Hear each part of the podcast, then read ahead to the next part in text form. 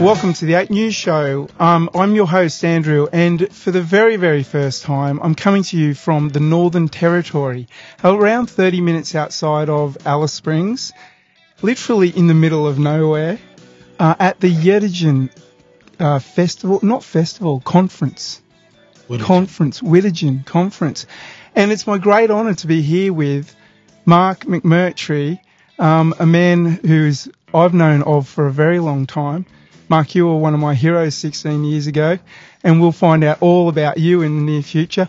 Also, um, Lurnpa, aka David Cole, welcome, um, youth worker come freedom fighter, and a very serious man about it as well.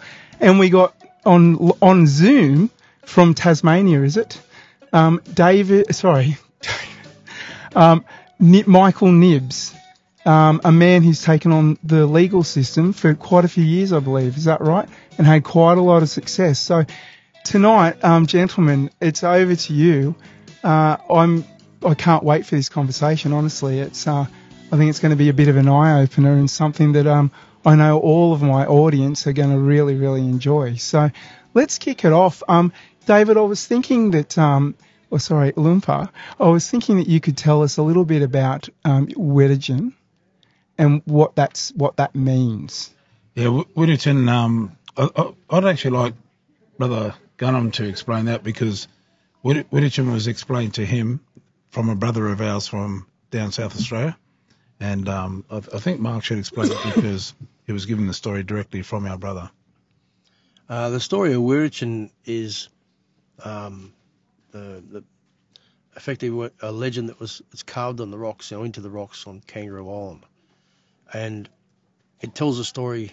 Um, and the legend goes about these white men that would come in boats and bring a law with them that would be oppressive to our people and harmful, and that after a period, um, the oppression would be lifted. Um, because uh, the both the the, the the these white skins and the and the, the the proper people from country would would work together to turn this thing aside, you know, and um, that's you know, that's exactly what we're seeing now. You know. It's what's happening here at the moment. Yeah, yeah, we're seeing we're seeing. I don't, I don't care. You, you call them Australians if you want. Call them whatever you want. Okay, but what we're seeing is these people that are in fact citizens of the crown, waking up to the fact that they've been held in slavery, um, and and didn't recognise it. And a lot of people are seeing now that their friends and their family have been hit with this bio weapon and that if they don't do something about getting behind the truth and letting the truth set them free, then they're going to die in captivity. So that's what Wirritjin's about. It's about us all walking together to free each other. It's a prophecy that has come true. Yeah. Um, Nibsy, would you like to jump in and um, tell us a little bit about yourself? Can you hear us? I'm a truck driver. Um, pretty much all I've done, I've known David well, most of my life. Um, uh, met Mark a couple of times, had a few dis- uh, good uh, discussions with him, and like realistically, when the, I, I saw the truth, um, my father run the Darwin City Council for 26 years, and I ended up starting had an argument with council in Tasmania here, and I started looking at the law and how it, everything fitted, um, how the law was meant to be created. And I had the authority to create the law. Basically, it all comes back to their oath of office, um, and they're meant to swear a specific way in in the uh, under Section 42 of the Commonwealth Constitution, and our members of Parliament are swearing the incorrect oath and the Promissory Oath Act 1868 UK, which is our Imperial Act, states very clearly that once you've taken a position that requires an oath, you no longer can swear the correct oath and hold that position if you've made, if you haven't sworn the correct oath. Yeah. And um, pretty much the whole of Australia has actually had to go out and re-swear that. Right. Well, we'll get into that in much more detail very soon. Um, Mark, would you like to tell everyone a little bit about yourself? No. just a little tiny bit. Because otherwise, I will. I've been telling people about Oh, you for 20 years I, now. I'm, I'm, I'm just me. I'm, I, I am nothing, no one special, mate. I'm just me. You know, um, I was born in Wollongong. Uh, Twelve years old, my parents moved up to the north coast of New South Wales. I ended up going fishing for a while and doing a, doing a few other things, and until one day in my life, I got shat on by the government. You know, um, what was that? What What happened? it was it was more like a cluster. Uh, uh, uh, it was a group of things that happened at the same time. Um, there were there were a, a number of, of, of things that happened at the time. I was helping to expose pedophiles in the state parliament, and a whole range of things, and they they all coalesced into one big shitstorm, basically for me Hmm.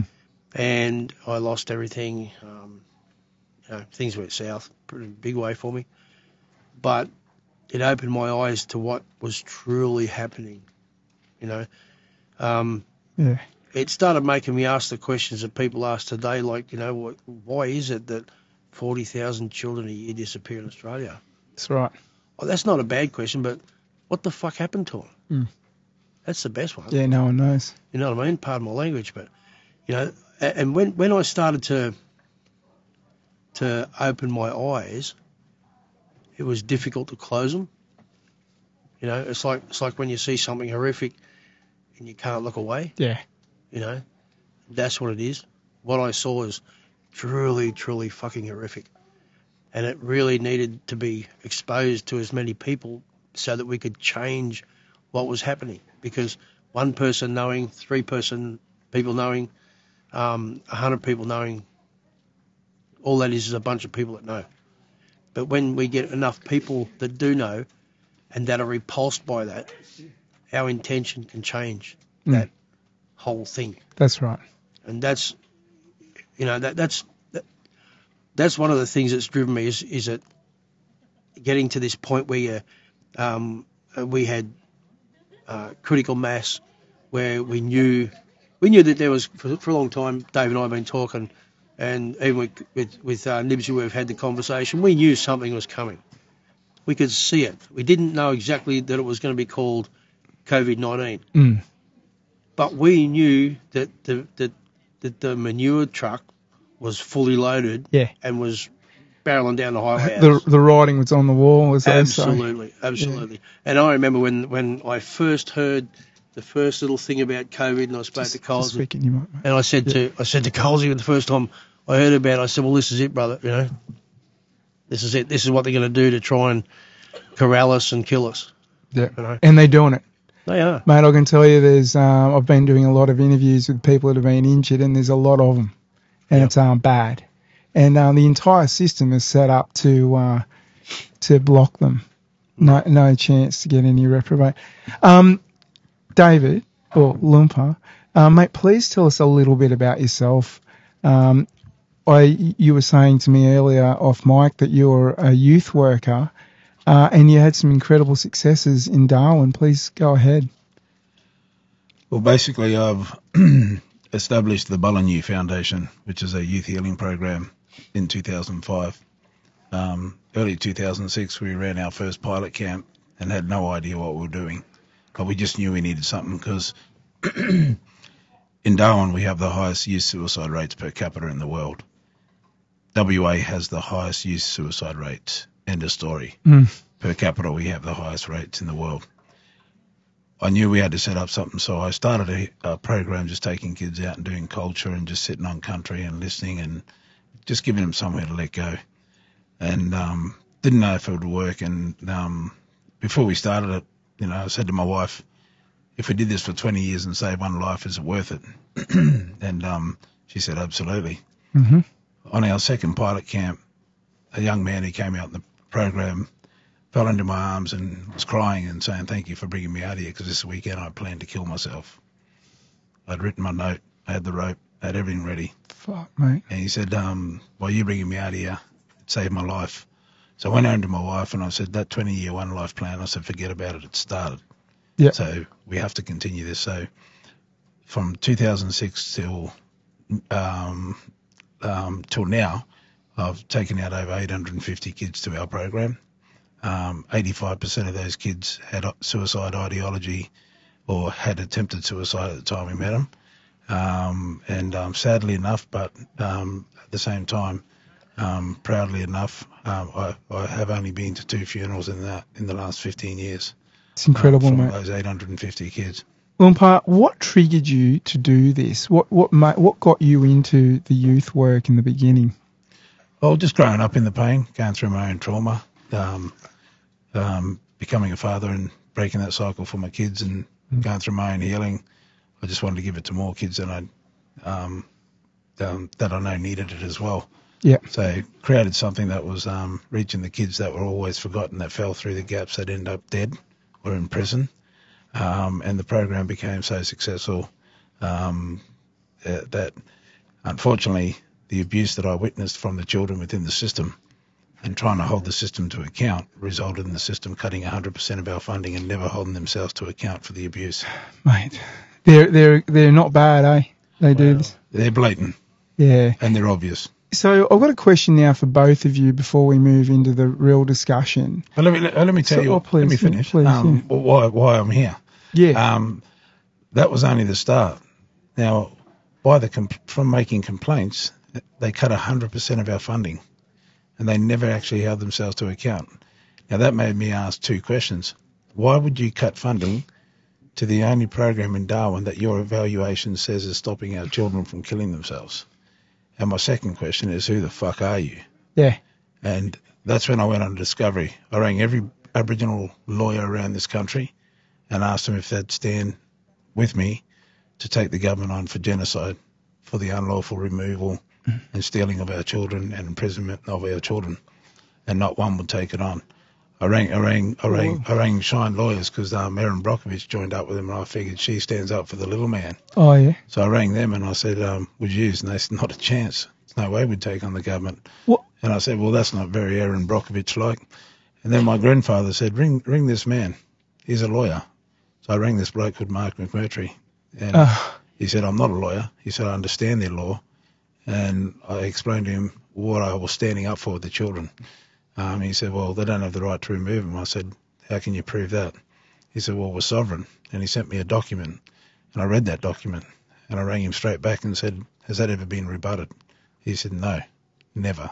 wow. So once I realised the truth in our sovereign position and the fact that they didn't have the right to steal our children, traffic our children, imprison our children, and kill our children, that's when I took the gloves off and said, let's go. So eight years ago, I've been walking with that truth to protect the children. But the deeper I looked into the truth of the children and what was going on, the more I realised it wasn't just a handful of kids in the system.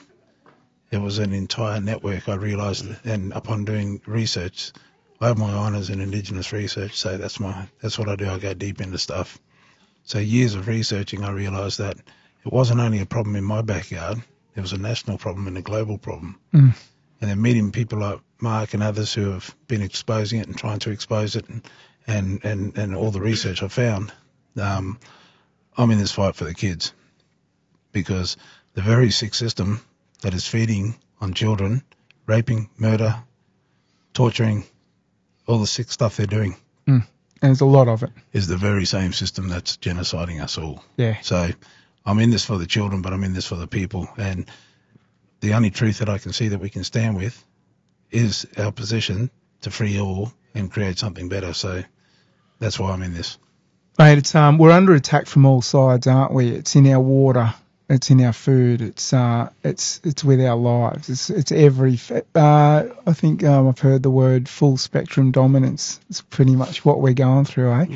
Um, just a quick question before we move on from both of you. How did this event come about? How did you get to this point? Because I mean, I've got to be t- I've got to be honest with you. It's I very- didn't know what to expect. Very simply, Yeah. uh, Dave shot his mouth off on the stage in Canberra. yeah. So it was organic then. yeah, yeah it was. It was. Um, No, it's more organic than you realise. Look, the, the reality is, when I met this bloke eight years ago, he's been walking with the sovereign truth.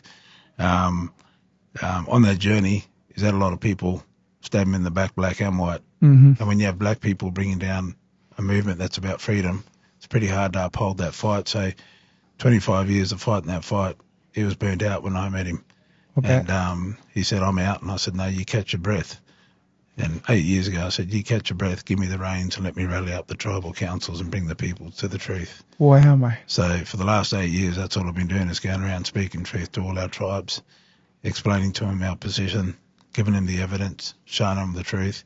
And this gathering was always about bringing this man the truth and everything that we have, putting it in front of the law people and taking their advice on which way we step. So as much as it's organic, it's been A lot of been hard eight- work. A lot of hard work in eight years in the making. So Yeah. this is about bringing the truth to our law and having our law stand with the truth. Look, I, I got to congratulate you. I, I was beginning to say that I, I didn't know what to expect when I got here, and uh, when I I had a couple of hours to have a look around and figure it all out, I was incredibly impressed. Uh, everything's so well set up, but not only that, there's a real order here, and you are working hard to make a change, and I've I've witnessed that, and we've we've got some videos that we'll put out at some point that will show everyone that there's some real serious work going on here. I mean, I've watched Mark at the computer all day long, and yourself, Lurnpa, and so many other support workers here. Um, I'm I'm just incredibly impressed. Uh, anyway, so So what, what what's more impressive about that is everybody that's here helping and working are Together. all voluntary. and everyone's working no, together. No one's being paid. This is not resourced. Most of this is off uh, donations from good people um, and um, ticket sales that we're getting for people to come and enjoy three day event that we're having from tomorrow uh, onwards. So, Yeah. so, so every, everyone here that's pulling off the magic is volunteering. It's really impressive to see, mate. It really is. Yeah. So, um, where do we start? I mean, this conversation's really for you guys. So, I'd really be happy to take a back seat here. I mean, I'm I'm going to participate in the conversation, but um, you guys have got such a, an in-depth story. Uh, I think I'd really need to sit you sit with you for like a day or so to really plan a show out. Um, so. I just think we just kick it off. I, I think I know what you all want to talk about. So, shall we start with you, Mark? Like, Yeah. let's Yeah, it was really good that uh, Queensland won. Yeah. Yeah. Well, that's yeah. That's a good Isn't place that to what we start. to talk about? No, It's a good place to No. start. State of origin? No. no, no, all right. Yeah, look, um, I think the, the the main topic that we need to discuss is um, where are we really at? You know, and, As a whole, people. uh, yeah, as as a as a as an island nation, so to put, yeah. Um, where are we at, and where can we go? Yeah. And where we're at at the moment is uh, at the edge of a cliff. hmm Um, we're on a train that's been going crazy for a couple of hundred years, and it needs to be pulled up. You know, And we need people to wake up and start to understand that people are the power. people are waking up. People It's a are very waking up simple- extraordinarily, People exceedingly fast. up, mate. Oh They yes, are. very Yeah. quickly. They are. but you're And- right. They are the power. And and the COVID nineteen is what did it to them. Yeah. Yeah. I said for for 25 years, mate. The rest of Australia won't wake up to what we've been going through until the government does it back to them. Yeah. That's right. And it wasn't until the government did it to them that they went, oh, gee, oh, oh, know, I, I don't like this. But you know, the, the, Get used to it. in, in philosophically speaking, you could make the argument that, um, as I sort of said before, we're under full spectrum dominance. So we've all been under attack for a long time. Some of it's been obvious, but a lot of it hasn't been. I mean, just simply putting fluoride in your water, right? That's it makes actually, you passive. that's actually what woke me up. Years Is ago, part of what I was, was. researching water, um, and once I researched the fluoride in the water and realised that the very government that's supposed to be looking after us is putting in that water and letting us feed that to our children. Mm. That's when Forcibly medicating you. absolutely. That's when I realised, okay, there's something really wrong here. That was that was that was about 20 years ago, and I really started to go deep from there. And and any, anyone that's willing to put toxins like that into our water supply ain't our friend. That's right. Uh, isn't it interesting that um, you know, you, you get on the internet these days and you can't find the, the footage of the Nazis doing their medical experimentation anymore. You, you, a long time ago, you used to be able to, and being an inquisitive young bloke, I was doing a lot of that. And the one that's always st- stuck with me was watching this freak scientist with this frail man putting this massive injection of fluoride into his arm and then getting him to hold his arm out while he burns it with a Bunsen burner. And I mean, that has never left me. And just generally speaking, I'm kind of like a bit of an allude to the fact that I think one of the biggest issues we've got today is that a lot of people don't understand history at all. Yeah. And I mean, it's one thing to understand things um, in the law like you have, Mark, but I think that's part of our, um, our our struggle as well, which is partly what we're doing here, right? We're going to capture all the stories um, and just do whatever we can to get to get that out more. And when people start to make connections with that, you know, that's all going to be part of the change, right? So we'll see how we go. Well, well, that's exactly why I've been wanting to sit and have a conversation with these guys and record it for a long time, because his Mark's truth, Gunham's truth, and Nibsy's truth is unbeatable, unbeatable from both sides Yeah. and unquestionable, and both their truth together is our freedom. Well, Lurnpa, with that, mate, can I hand it over to you to start the conversation with these two guys? Because I think you're the, we were talking about you being the co-host tonight. Uh, so kick it off. I'm sure I'm going to be really interested in what you got to talk about, and I'm sure I'm going to have a couple of questions as well. But over to you, mate. Yeah, well, look, it, it goes back to the beginning for me when I first contacted Gunham and he explained to me what sovereignty was and what it meant to us. I had no idea. I was busy healing kids. And once I got that and read the notice of rebuttal, um, I rang him up and he explained it to me. And, um, yeah, um, I've not had anyone break down our sovereign position like Mark, and I've not had anyone break down the government's illegitimate position like Nibsy. Right. So I rang Mark, and you know, um, you know, it's probably probably prob- probably easier for Mark to um, take us on a short journey of the notice of rebuttal in relation to our position. But why? I mean, best way is for you to just tell people why are we sovereign? How are we sovereign?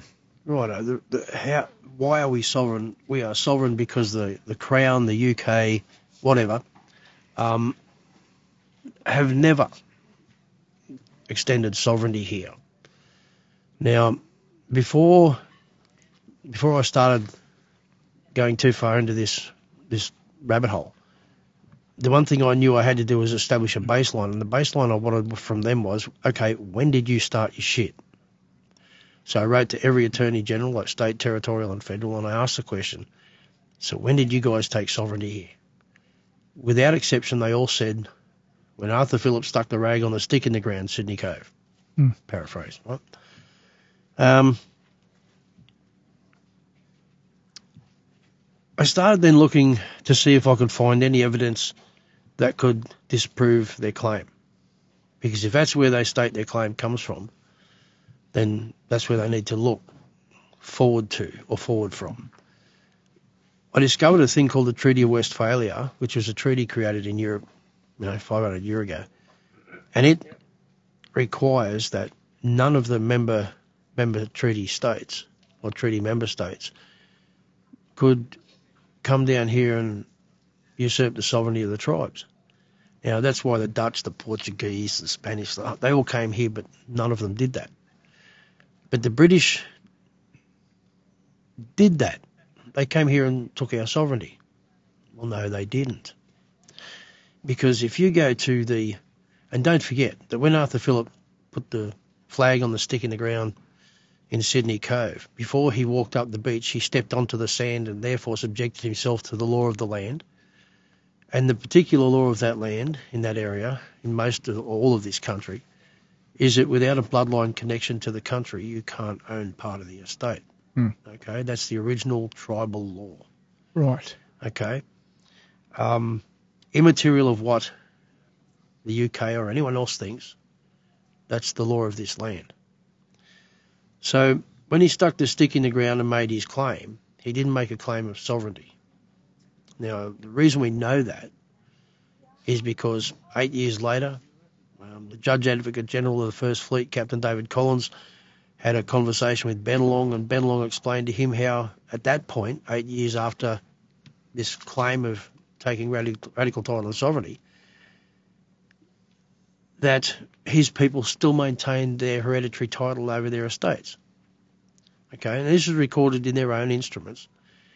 And then, like, jump 50 years forward or so, uh, 1836, 23rd of February 1836, King William IV issued the letters patent to establish the province of South Australia. Now, at the end of the letters patent, it states that they are not to interfere with the natives' peaceful enjoyment of their own estates. Now, if they had taken sovereignty 50 years before this, how could they be the tribes' of states? Okay? So there's all these, like, uh, little reminders that you haven't quite done the job yet. And the reason they hadn't done the job was because the the Crown, the United Kingdom Parliament, was only ever a belligerent occupier. Okay? Now, in accord with the rules of war, and we, we're not particularly fussed whether it's their rules of war or whatever, it's ours because it's our land. Um, the requirement is that when the legitimate sovereigns are ready and we intend to take back their terrain and administration of their, their, their selves and their self determination, they give notice to the belligerent occupier to do so. But in adjunct to that for us, there was another interesting thing, and that was in 1970, uh, on the 24th of October 1970, at the UN, the Commonwealth of the United Kingdom and Australia signed on to um, what's called the Decolonisation Resolution. Now, the Decolonisation Resolution requires that the colonised lands be returned to the original to their original sovereigns. Yeah. So in 1973, the Queen withdrew on behalf of the United Kingdom Parliament any claim to this land. She removed her coat of arms with the lion and the unicorn on it, and she left in place a corporate interim transitional administration for the purposes of transitioning, transitioning administration of the terrain back to the legitimate sovereigns. No one told us what the game was, but we discovered what the game is. And we have now given notice to them that the legitimate sovereigns have returned, and we will be very shortly uh, publicly making a proclamation on behalf of the member tribes of the original Sovereign Tribal Federation that um, they have got 28 days to get back to us. This is the, the Crown, the the uh, corporate administration mm. to negotiate a way forward to complete transition of governance by the 31st of December this year. Okay. Now, there's a lot of talk about whether or not they, when when in 1967, whether the tribal people became Australian citizens and what that means. When the Constitution was amended in 1967, and this is important to remember this, all that happened was that the Australian citizens, the British subjects who were, were subject to that Constitution, decided to amend two sections of it. They took out a piece in section 51.26 that said they could not make laws for people of the Aboriginal race. Mm-hmm. And they removed the whole of section 127, which said they couldn't count us as part of the population of the Commonwealth or any part thereof. Now, that didn't remove from us our sovereignty either that, that didn't remove from us our sovereignty either, just for the record. Now, what happened was that they removed from their foundation administrative document a statement that said they couldn't make laws for us and the statement said they couldn't count us as part of their population. And all, all that did was pave the way for us, if we so wished, to take up an option to become an Australian citizen. Okay? We also maintained our original citizenship, our birthright, which the High Court, in the case of Barnaby Joyce, for example, um, removed him from the Parliament because he, he, he could not, they could not remove his birthright, and it couldn't be assumed his birthright was removed because he had a birthright as a New Zealand citizen. So he had sworn allegiance whether he knew it or not, so he had to step down from the Parliament. Well, the same applies for us. If it applies to all classes, if the law applies to all classes of Australian citizens equally, then the law that applies to an Australian citizen whether he's a New Zealand Australian citizen or a tribal Australian citizen, their right to their indisputable birthright heritage and and uh, uh, citizenship is immovable by the crown. So we retain that. Mark. Sorry, mate. Two seconds there. In the Love v Commonwealth and Yep. Thomas v Commonwealth, um, 2020, mate, um, they state very clearly that the tribal people of this land are non-citizen, non-alien. Yep. And if you go through the Commonwealth Constitution, it states that only can make laws for citizens and aliens. Yep. Therefore, putting it back to they can't make laws for the tribal people here under Yep. 127. Yep, it's the same like the, the, the Pacific Island Protection Act 1875, right? The amendment. A lot of people say that uh, it doesn't apply to a particular line west of west of this particular line, in the Pacific, but it does. It just makes a difference between east of the line you have the Pacific Islands, west of the line you have the Australasian colonies. Now the reason I say that is because in the 1872 original version in section 2 in the definitions it states that where it uses the term other places, those other places are the Australasian colonies. So, we'll get back to the point. In the amendment to the Act of 1875, there are two relevant sections for us tonight. Section 6, which states that the only jurisdiction that the Crown could have here it was in the in the Australasian colonies and the Pacific Islands was over their citizens. In section 7, under the title Rights of the Tribes, it says that they could not extend or construe to extend sovereignty or dominion into the Pacific Islands and other places, being the Australasian colonies, and that sovereignty and dominion was to remain with the chiefs and the rulers and the people of the tribes. So, if you bear that in mind with section uh, um, uh, Halsbury's rules, and if you go to the contemporaneous version of Halsbury's rules, which are the rules for the Westminster Parliament, it's edition three. If you go to page um, 337, paragraph 559, part 12 and 12.1 of edition three of Halsbury's rules, it states that they were not allowed to usurp the sovereignty of the tribal peoples here. For example, the, the Maori assembled in Parliament at Waitangi, and it says that they were not allowed to amend any British law and take away from the strength of that law. They could only amend it to strengthen it and to uphold it. So when they made, created their constitution 25 years later, bearing in mind, I don't care whether you want to talk about the 1900 or the 1901 constitution, because the 1900 constitution is the UK Act, which is 63 and 64 Victoria, Chapter 12, an Act to constitute the Commonwealth Australia, 900 UK. Section 9 of that Act is what is called the 1901 Constitution, which is what we call the Constitution. The, pre, the first eight clauses of the UK Act explain how to use Section 9 as the Constitution here, right? Right. Now, yeah, I forgot where the fuck I was going. um, Put your mouth closer Yep. first. Right. So, so um, because of Halsbury's rules, when they created the Constitution, they had to include something that said they they couldn't make include us in their jurisdiction, and they had to include something that said they couldn't usurp our sovereignty.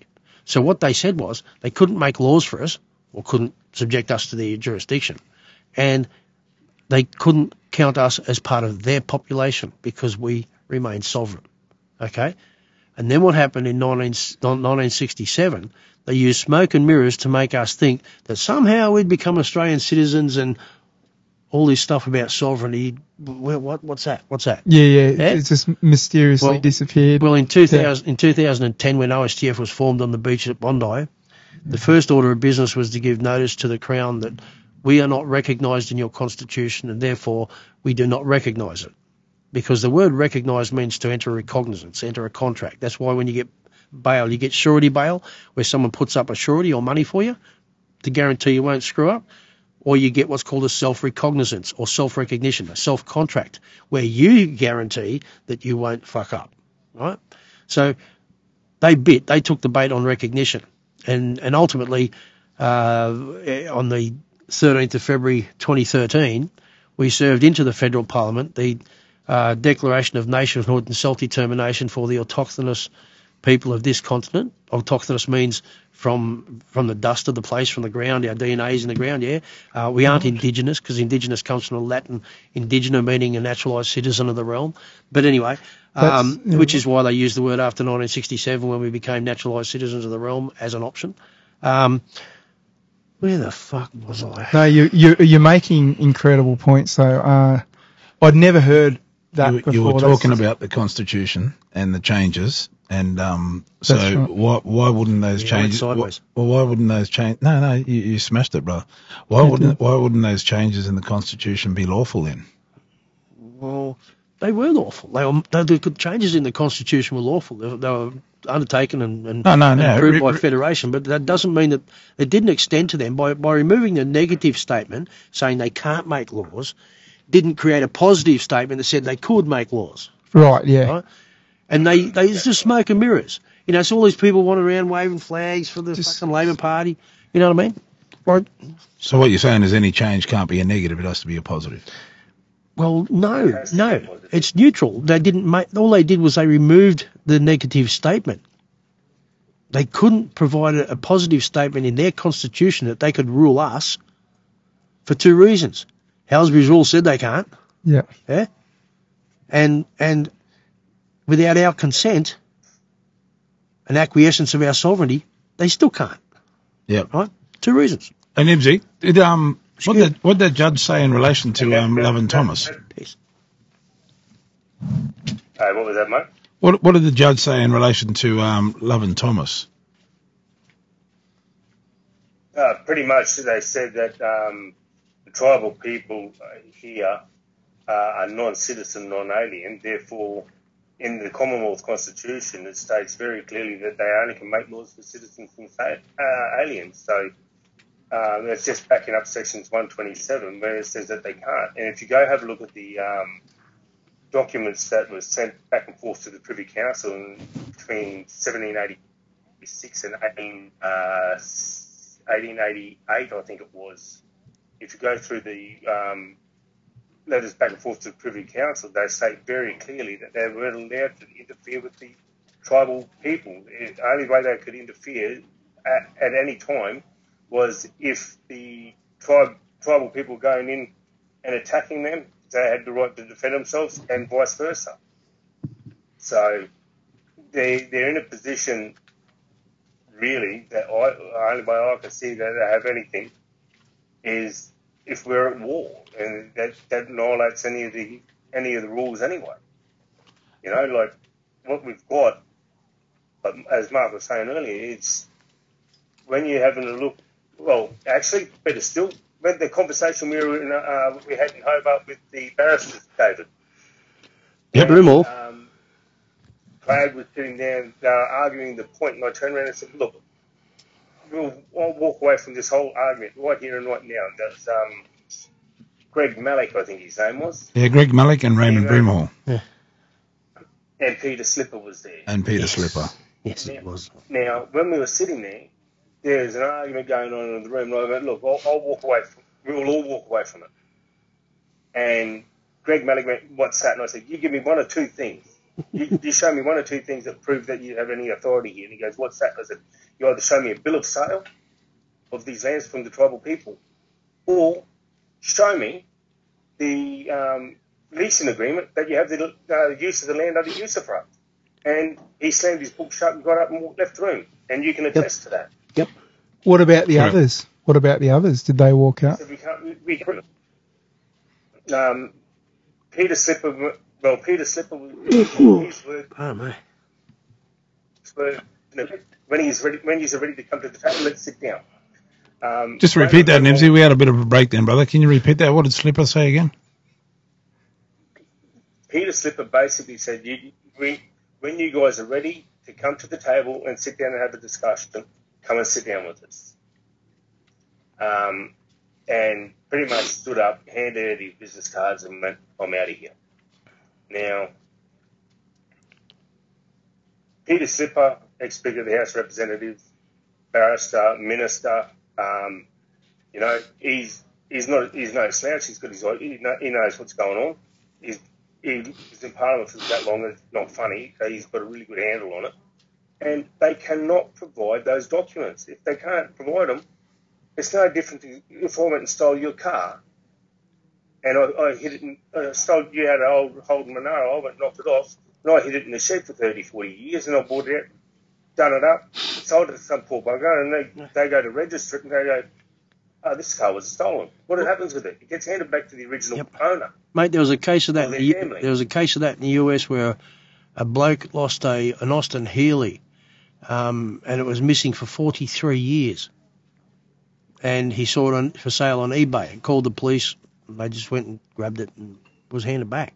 Of course. You know, um, So, so, criminal Yeah, conduct that- does not and does that's not influence exactly title. what's here. so Nibsy, we were talking before about the Constitution and the changes, right? What Mark was talking about. The Yep. Sorry, since the Crown left in '73, uh, the new Constitution is that is that is that even lawful? No. If you go through and have a look at the Constitutional Law Report 1988, I think it's on page 92. 90, it's on 90 or 92 of the, the Constitutional Law Report. It states very clearly anything to do with Elizabeth II, Queen of Australia, is deemed to be invalid. Now, I think even ScoMo, when he was in, when he swore his oath of allegiance, was to Elizabeth II, Queen of Australia. And, and when you go look at sections 42 of the Commonwealth Constitution, it states for every member of the uh, uh, upper and lower houses of representatives must swear their oath in accordance with this constitution. And it's scheduled. They don't. If they don't swear it, the UK Promissory Oaths Act 1868, uh, in section 7 of it, it it's um, a penalty for not uh, taking a required oath. It states very clearly that they can't swear and hold their positions. Yep. Um, I've taken that up with oh, probably six barristers now five, uh, at least yeah, about six barristers, and they've all went, um, "You're right, but how do we fix it?" I even had I even had a barrister in Darwin get irate with me and turn around and said, "Who gives a fuck about that? We'll just change the law to suit ourselves." I. I, believe, I believe his words. I believe his words because I did hear it. Was who gives a fuck about the law? Who gives a fuck about the Constitution? Fuck the law. We Yeah. just we just we just change the change the rules, move you on, and get on get the next one in. Mm. That's right. So, and uh, in 2018, uh, there was a court case held in Darwin, a friend of mine, and he looked at mandatory sentencing, and they were going to put, they were locking him up. Um, and he had a barrister from Sydney, and I turned around and said, "Look, ask this question, and you can go, you can Google it. Um, Vanessa Goodwin, incorrect swearing of oaths. Um, that was here in Tasmania. That was through my court case." And she came out and stated very clearly that there was no member of the judiciary sworn correctly for over 30 years. So that, that was from your case, wasn't it? that was because of my case, yeah. And the entire Yeah. judicial system in Tasmania had to re-swear their oath. Is that correct? Yeah, the, the whole judiciary has, has had to reswear their oath. That's correct. So they're all they sit- so they're all so they're all sitting lawful now. Is that right? No, because they breached they breached the oath to start with. The Promissory Oath Section 1868 UK, our Imperial Act disqualifies them from doing that. Start that again. Start that again. Sorry. Start that again. Beg your pardon? Start that again. Promissory Oath, the Promissory Oath Act 1868 UK, which is our Imperial Act, states mm-hmm. very clearly in Section 7 of that, they cannot re-swear their oaths and hold their positions. Monash University's done a paper on this and pretty much said the same. Um, a friend, the friend of mine in Darwin brought it up. His barrister went into court with him on Monday morning when he was meant to go to jail, and his, his barrister said, "Look, we'll fight this. We'll appeal this as soon as it gets done." And I was speaking to him on Sunday night, and I said, "Mate, hand your lawyer all this paperwork and tell him to ask the question whether they're sitting in lawfully, which is quorum juris or quorum non juris." And they went into court. They adjourned his court case until Wednesday and gave him a good behaviour bond. Now, and um, a month and a half after that, in the newspapers up there, uh, it was written by, oh, geez, Crikey. It's come out, magistrates caught in swearing in Bungle. It's not only the magistrates, it's our police force. It's, Yep. Uh, actually, I think the Northern Territory Police Force is one of the very few that actually swear their oath correctly. Um, but they're all swearing their oaths incorrectly. If they, that's happening, they can't re-swear and hold their positions. And as soon as they do, as soon as they don't swear their oath of allegiance to Her Majesty, then they don't have any protections of her. So they're sitting outside their jurisdiction, and then that's where, that's where they're in trouble. Like you can't, if you don't have jurisdiction, how can you make a law? You can't. We haven't had we haven't had anybody in this country to be able to accept the oaths correctly since '65, I think it is, because yeah, uh, Governor General stuffed up back in 1965 and didn't swear his oath correctly. Was the Governor General even appointed? We have a, we have a, um, maybe Mark, you maybe you should explain, um, the two emails in the notice of rebuttal to the Privy Council. Well, the Privy Council has stated clearly that the Governors General are not lawfully appointed. They cannot find a record of the instruments of appointment. That's at the Privy Council, Privy Council Secretariat. The recent one or previous ones? Uh, I think that was about Well, 2004, fact that, is, that the email. fact is, the fact is there, David. Like But still if stands. It's the way it they is. haven't, if they, if they haven't been sworn correctly, right? Then the prime minister is not sworn correctly. Hmm.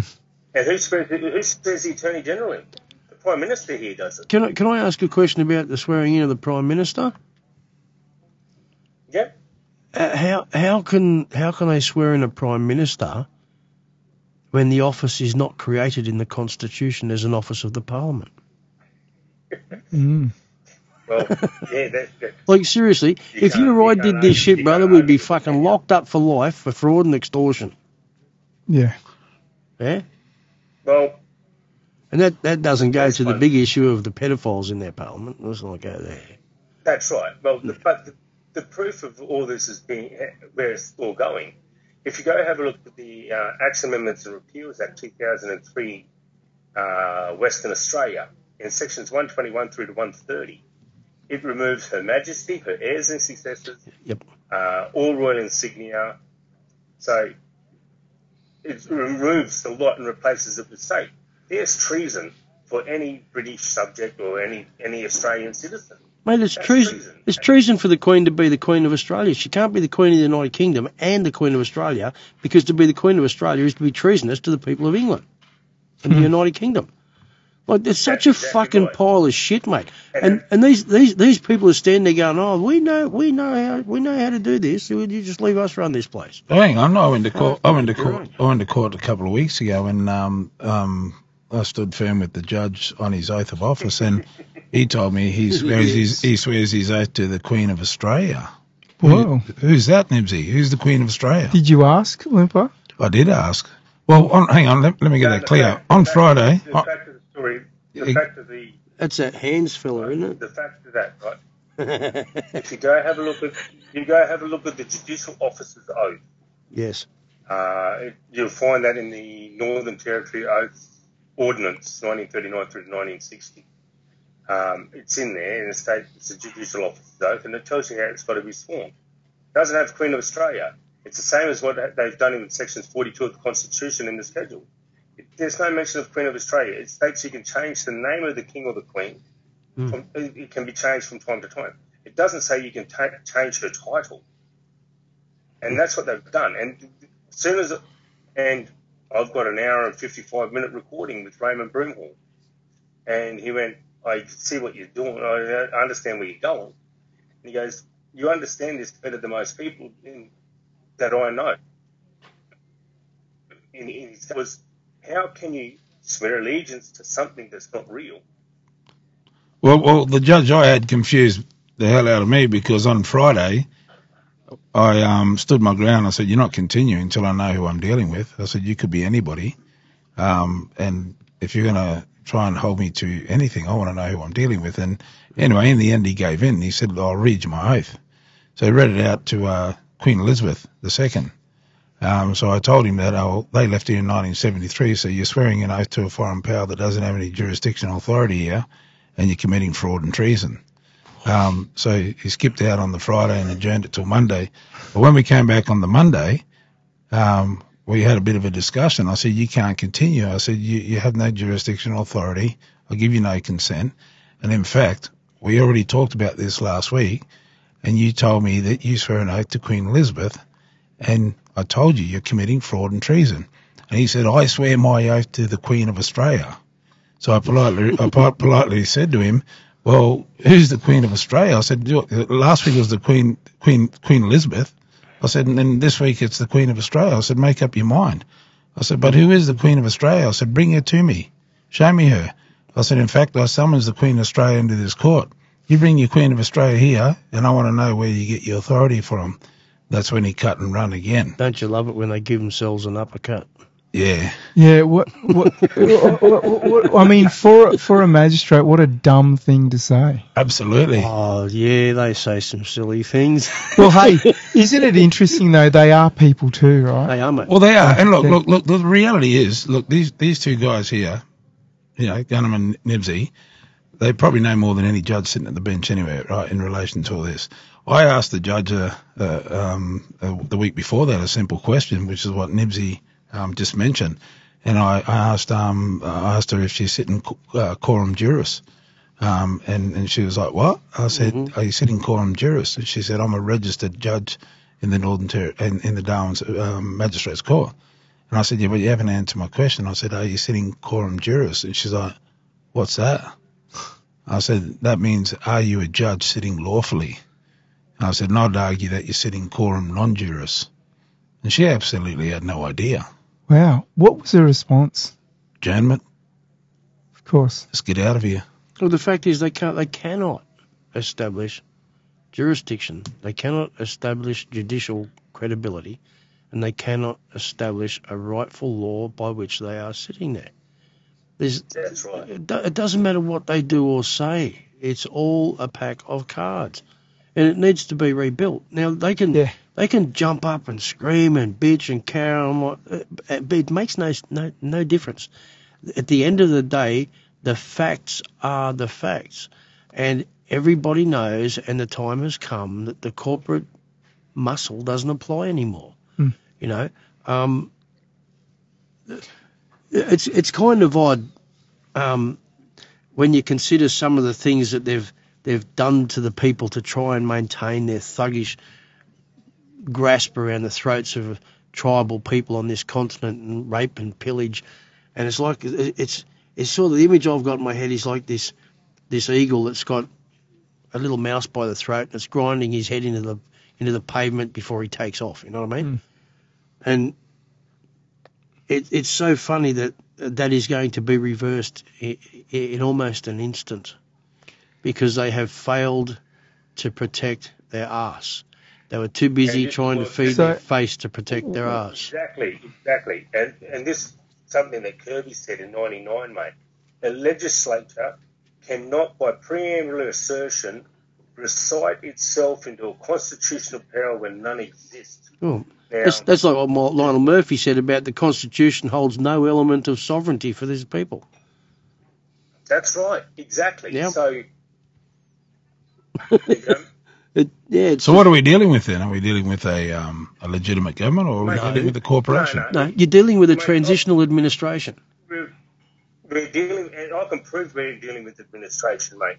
Yep. If you go to the United States Security Exchange Commission, go into open, uh, open it up the EDGAR site, Yep. right? You um, go to on the top right hand Yeah, corner. There's searches. a box. I can't remember what's written in the box. You click on that, and it takes you to the original um, filings for it. And you go to the second page on page 42. And go down to SB. Open up SB, and it talks about scheme rules. And in that scheme rules, it tells you Australia is under administration by the um, the uh, the Reserve Bank of Australia. Hmm. And it's tell, it tells tells you right there that it's under administration by the Reserve Bank. So the- if it's under administration by the Reserve Bank, what the hell are our politicians sitting in there, mate? but hey, They're just, Nibsy, they're just sitting, they're just sitting there screwing, screwing each other and their kids. but the Reserve Bank of Australia is a foreign Making like body. They're doing something. It's just a corporation. The Reserve Bank of Australia is a foreign body. Yeah, just a corporation. So it's just just one more lie on top of it, all the others. The, the fact Well- is, as, Ha- Hang on, have a look, have a look at a five dollar note. as Mark said a bit, Sorry, mate. Just have a look at a five dollar note. The five dollar note is issued by the Reserve Bank. The coins are issued by the Mint. the Royal Mint. Mm-hmm. Isn't it funny the coins issued by the Royal Mint all have crowns on? Mm. Isn't it funny the five dollar note issued by the Federal Reserve Bank Corporation? She, That does, is she doesn't have a interesting. crown, and it doesn't say Yeah. Commonwealth of Australia. It just says Australia. And why does the Federal Federal Reserve No, Chairman read sign tiara. over the top of the Federal Treasurer? Now, when did that change though? Because didn't Oh, um 73, yeah 72, because Bills When did the crown leave? 73. Oh, coincidence. because tell me if I'm wrong, but Oops. we did have crowns on the dollar notes at one point, didn't Yes. we? We did, didn't we? Yes, Yeah. we did, yeah. Yeah, on the one and then they went to a tiara. Yes. Right. Yeah, they slowly pushed her out the back back of the door. Off so you fuck. what what we don't realise, what not ninety percent of people don't realise is the reason why we have such a hard time in court is because it's all vice admiralty, mate. It's Mm. vice admiral, vice admiralty military jurisdiction, right? Because if you go look at the Lieber Code 1863 and you read Articles 13 of that, it tells you there are two types of military jurisdiction. One is defined and conferred by statute.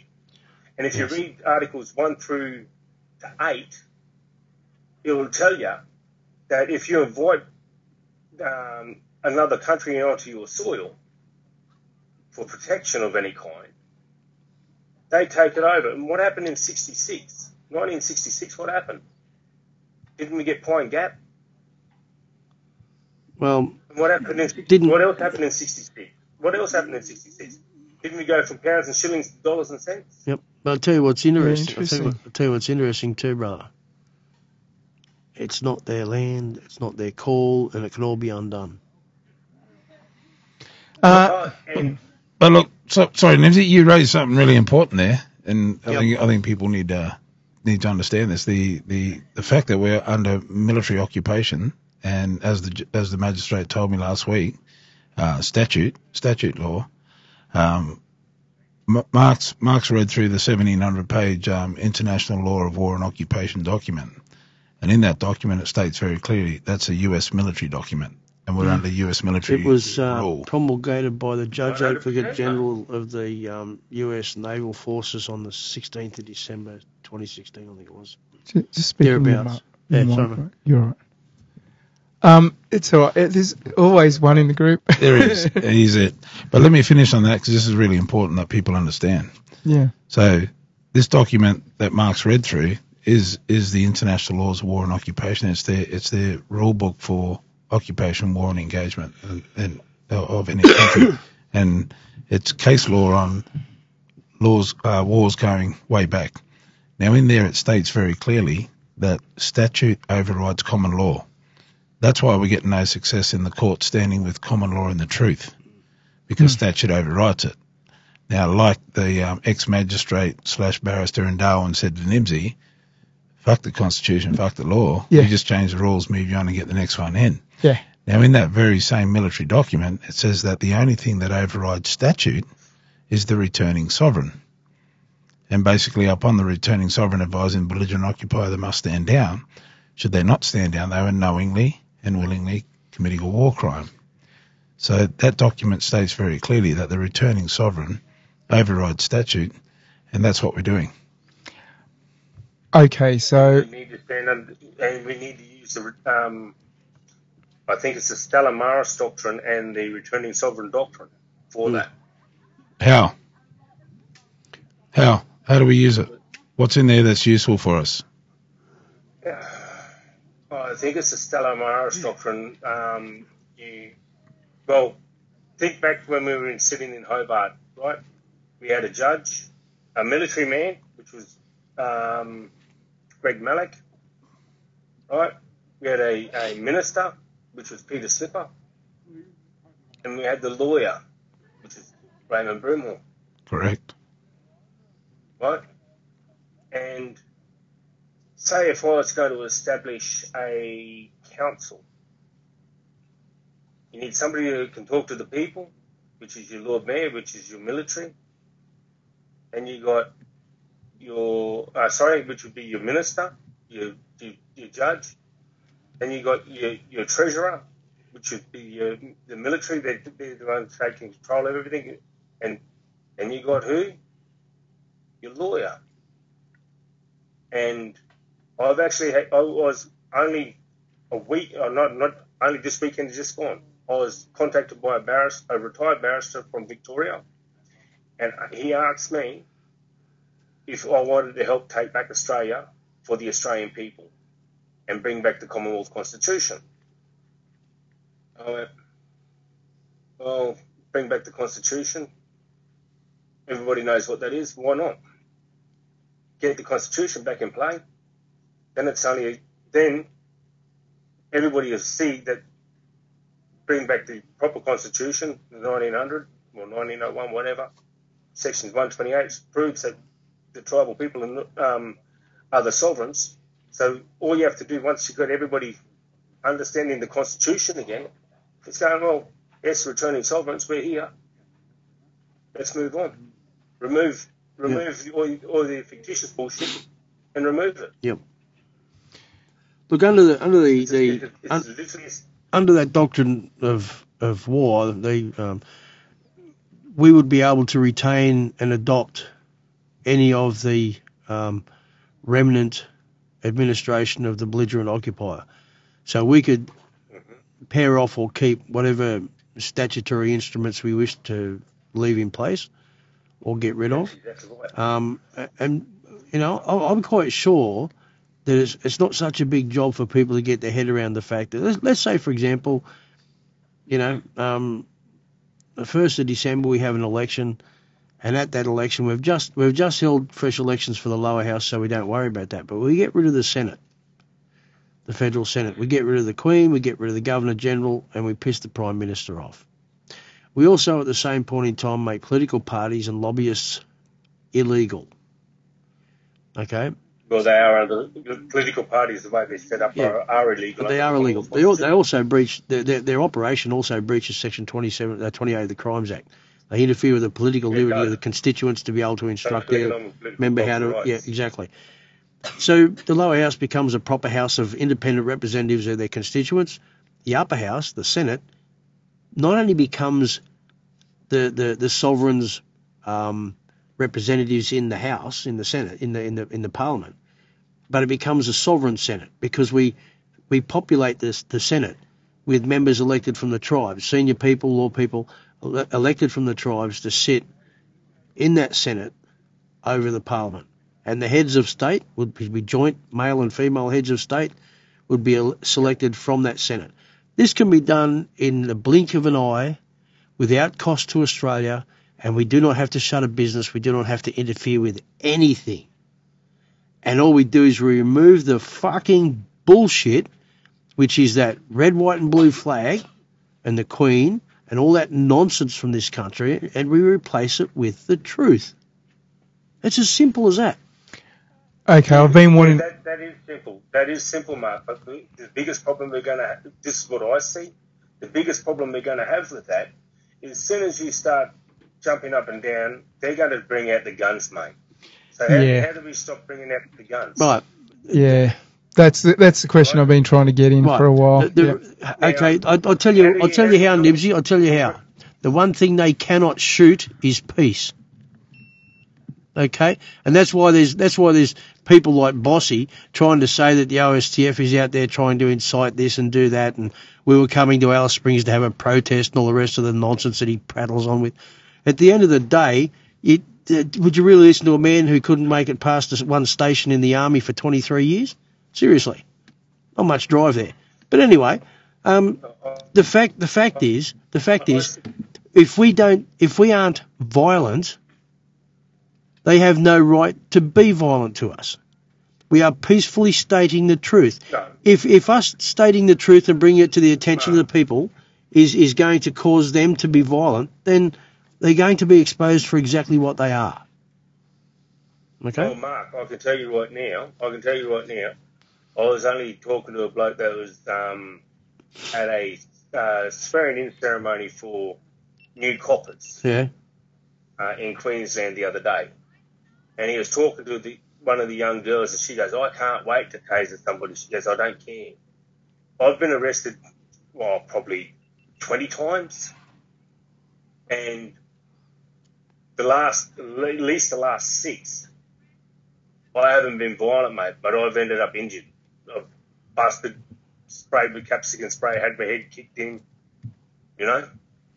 So Yeah, I know, it mate. don't- I- I'm looking. I'm just trying to find a different way and go well. And the barrister that reached out to me, it's going to be a slightly slower process, but Yeah. the way he's talking about doing it, and I, I would like you, to, I would like David and you to uh, have a chat with him. I'm- I'm actually having a Zoom meeting with him tomorrow, hopefully. Mate, I'm, I'm happy. I'm happy to talk to anyone that's that's prepared to do whatever needs to be done peacefully. But at the end of the day, respect the fact that the sovereigns of this land should be sitting where the sovereign should be sitting. Simple What as that. does. Hey? It's This, like, I explained what I explained to him. We were Hmm. talking, as I said, I spent uh, 35 minutes on Saturday talking to him, and he he turned around and he said to me, he's in Melbourne, he goes, you're my twin across the water. He goes, he goes, I've never, I haven't spoken to anybody that understands. He goes, that's the only reason I reached out to you because the Zoom meeting you were talking in the other night, he goes, everything you were saying was 100% on the money. He goes, I'd really like to work with you and let's try and get back. And he goes, where do you want to go? I said, at the end of the day, he, he wants to bring back the Constitution, right? And I don't, I don't see a problem with that until we get to the point where everybody can see what it is and see that it is only a, it is only a commercial contract, and then go, well, the actual the proper owners of this commercial contract, since they're the returning sovereigns, are here, and and put them in and just slide them straight into place and remove remove the shit. It's going to take slightly longer, but Yeah, I don't think it what will. he was I don't what, thi- what, he I- don't- what he actually put together will work. Yeah, but the the issue is, here we have it again. We've got representatives of the Crown, um, Australian citizens, you know, trying to dictate what will happen. You know, the the Well, the, the, the way- respect. the Re- way he wants to set this up, Mark. yeah, the way he wants to set this up is pretty much go back into the suburbs and take the suburbs back. Like, um, Hey Go Nibsy, hey Nibsy, yeah, is this a conversation we want to have off this podcast to nut out first? Because well, it, it, it, it sort of is, but I'll tell you right now, it needs, like, the law itself needs to be addressed, and the Yeah. only way that's going to be addressed is head on. is if we got if we, if we get some sort of decent financial funding, and this bar, the barrister actually turned around and said he will take on any any case once this gets up and going. He goes, I'll take on any case against the government. yeah, his plan, his plan that you're about to talk about, we talked about earlier, and we didn't want to let too much out. But Yeah, I know. don't I, know. If you- I, I don't want I don't want too much of it getting out. Yeah. but I'm Well, let's leave it at that. And we'll Yeah, talk to Mark yeah. about that later because here's my thought on it all. And um, look, I, re- I respect both your opinions on um, um, uh, um, both both the angles of arguments because it's the truth. And but I also respect what everyone's saying about they won't stop at anything to do what they've got to do, and they've proven that time and time again. But here's the reality: they're already killing us. They're hitting us with a bioweapon. They're hitting us with the water. They're spraying the air.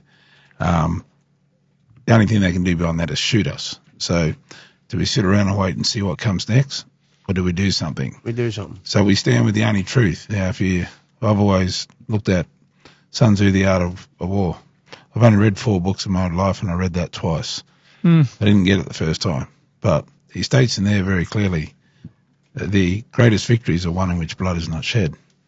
Now they have shed our blood in this in this in this uh, attack, but we have the opportunity to stand with the truth. Brother Nibsy, your truth is unrebutted, and Brother Mark's truth is unrebutted, and both those truths prove their illegitimacy, prove that they're corporate agents, prove that they are all personally and vicariously liable. Nibsy, in your work, you've um, correct me if I'm wrong, but the Crimes Act and the constitutional laws that they're breaking, I believe they're looking at 29 years imprisonment based on those laws that they're breaching, and that's without the injury, Well, harm, and loss being calculated. Eight, eight, yes, around about 89 years. Um, that was just what the judges breached in my court case. Um, Oh, right. So, Wow. so it's 89 years. Yeah, yeah. Yeah, So that's mate, how long they put the suppression orders on for, isn't it? It's Yeah, mate. interesting, isn't it? Mm, yeah, yeah. So, so, so my, my, my, my view on it is that the fact, the fact that they're corporate agency, see, people think that bombs and bullets won World War Two. It didn't. It was, it was private litigation. Yeah. It was commercial means. It was thousands upon thousands. Now, in in the territory, we've had four judges go on stress leave in the last month, and that's because everybody they've been taken into the courts in relation to this mandate bullshit. We've been handing out people, handing documents to people, and people have just been going into the courts and saying, "Are you are you sitting quorum juris? Are you are you a legitimate? Show me your oath of office. I want to hear read your. I want I want to know. I want to see your oath of office." Um, and I want to see your uh, public liability and insurance and indemnity number. And because I don't believe that the um, judicial system is sitting um, um, um, insured in the territory. And um, they've been banging the judges so hard that we've had four judges go on stress leave. And there was a, there was a day there only only four weeks ago that there wasn't a judge available in the entire um, magistrates court. They had to shut down all the cases. Now that's because the people were coming in in numbers, and everyone who was going before these judges was doing the same thing. Yeah. And when you start to hold them accountable, right, they're fragile. They might have the guns, they might have the army, Private prosecution. private prosecution. Now we proved that in the Kumanjayi Walker case. After after uh, that young man was murdered, and he was murdered. I don't care what the court case said. Without question. Um, he was murdered, and we, um, with the assistance of um, Raymond Broomhall um, and, and Greg Mullick, um, um, were, were preparing to assist us to privately prosecute all six police officers, the police commissioner, and the Northern Territory body politic, because it's a northern, it's a body politic which makes it a, a corporation, which makes it a person, and a person can be charged and privately prosecuted. And that was that there that was actually pointed out in um, Queensland Rail versus Allied Services Union. Um, so uh, and that was in 2015. What was the argument in that? Uh, it was pretty much saying that if you're a co- uh, corporation, provide a service for money uh, with an ABN, you fall within 60, uh, 5120 of the Commonwealth Constitution. Therefore, you must have a contract. Guess what? They don't. So would that make All all? Yep, there you go. Therefore, all your contracts, two seconds, let's put- plug my phone in. All your contracts, all your government departments, anything that has an ABN with an, is sitting outside, and because they're um, what is it? They're sitting without the members swearing their oath correctly. They're in a position of liability. Okay, gentlemen, I've got a question for you. In if we get down to brass tacks, right? What is it that you want? So, I mean, uh, can I put it to you like this? Th- these people, they've bought into the system as well. Now, I know that they're holding offices illegally, and yes, there are lots of them who are corrupt, and they need to be held to account. But what is it you really want? What's the, the, the outcome in, in its fullest forms that, that you're looking for? Because I mean, I, I think to put it simply, you just want everyone to step down, right? Um, Okay. But yeah, Well, not not, not necessarily everyone to step down, but more so for the people to stand up and step down the corporation that's unlawfully governing us, yeah, and and establish a legitimate government based on based on based on uh, natural law, tribal law, common law, and and the truth, and a government that serves the people. Right now, we're being governed And- under and a to able- corporation. Yeah, go on, Nibs. Go, go, bro. And to be able. and to be able, and to be able to be able to have you have your say. And when you, if say you do get arrested, you're not you're not guilty straight away. You want to be able to go, hey, hang on, I'm innocent. Prove me guilty. Not not like it is now. Like yeah, guilty until proven innocent. Hang on a minute. Mm. You haven't paid a fine. We're taking your license off you. Oh, we haven't even taken you to court, mate. No due process. Oh, see you later. no. Get real. We got Yeah. we got to bring back. Everything's got to be And I, th- I think we have, we have to we have to put emphasis, a proper emphasis on the crime. I don't see why it is that a bloke doing 100%, getting caught a couple of times, 10 k's over the speed limit or 5 k's over the speed limit, can lose his license, lose his job, lose his livelihood, move his, lose his Yeah. house and his home and his and his missus and kids. But but someone who rapes children gets an Academy Gets Award. slapped on the What the fuck is this Yeah. shit? Like, Well, seriously. full spectrum dominance once again. That's how they're breaking us down, isn't it? It's Not part of breaking it. me mate. Yeah, well, and it's, and it's, it's also a distraction because that's the real pandemic. Yeah. All right, the children. That's the real Well, pandemic. have a look at it this way. Every time a police officer pulls you over on the side of the road, they must have reasonable grounds or probable cause to pull you over. Yes.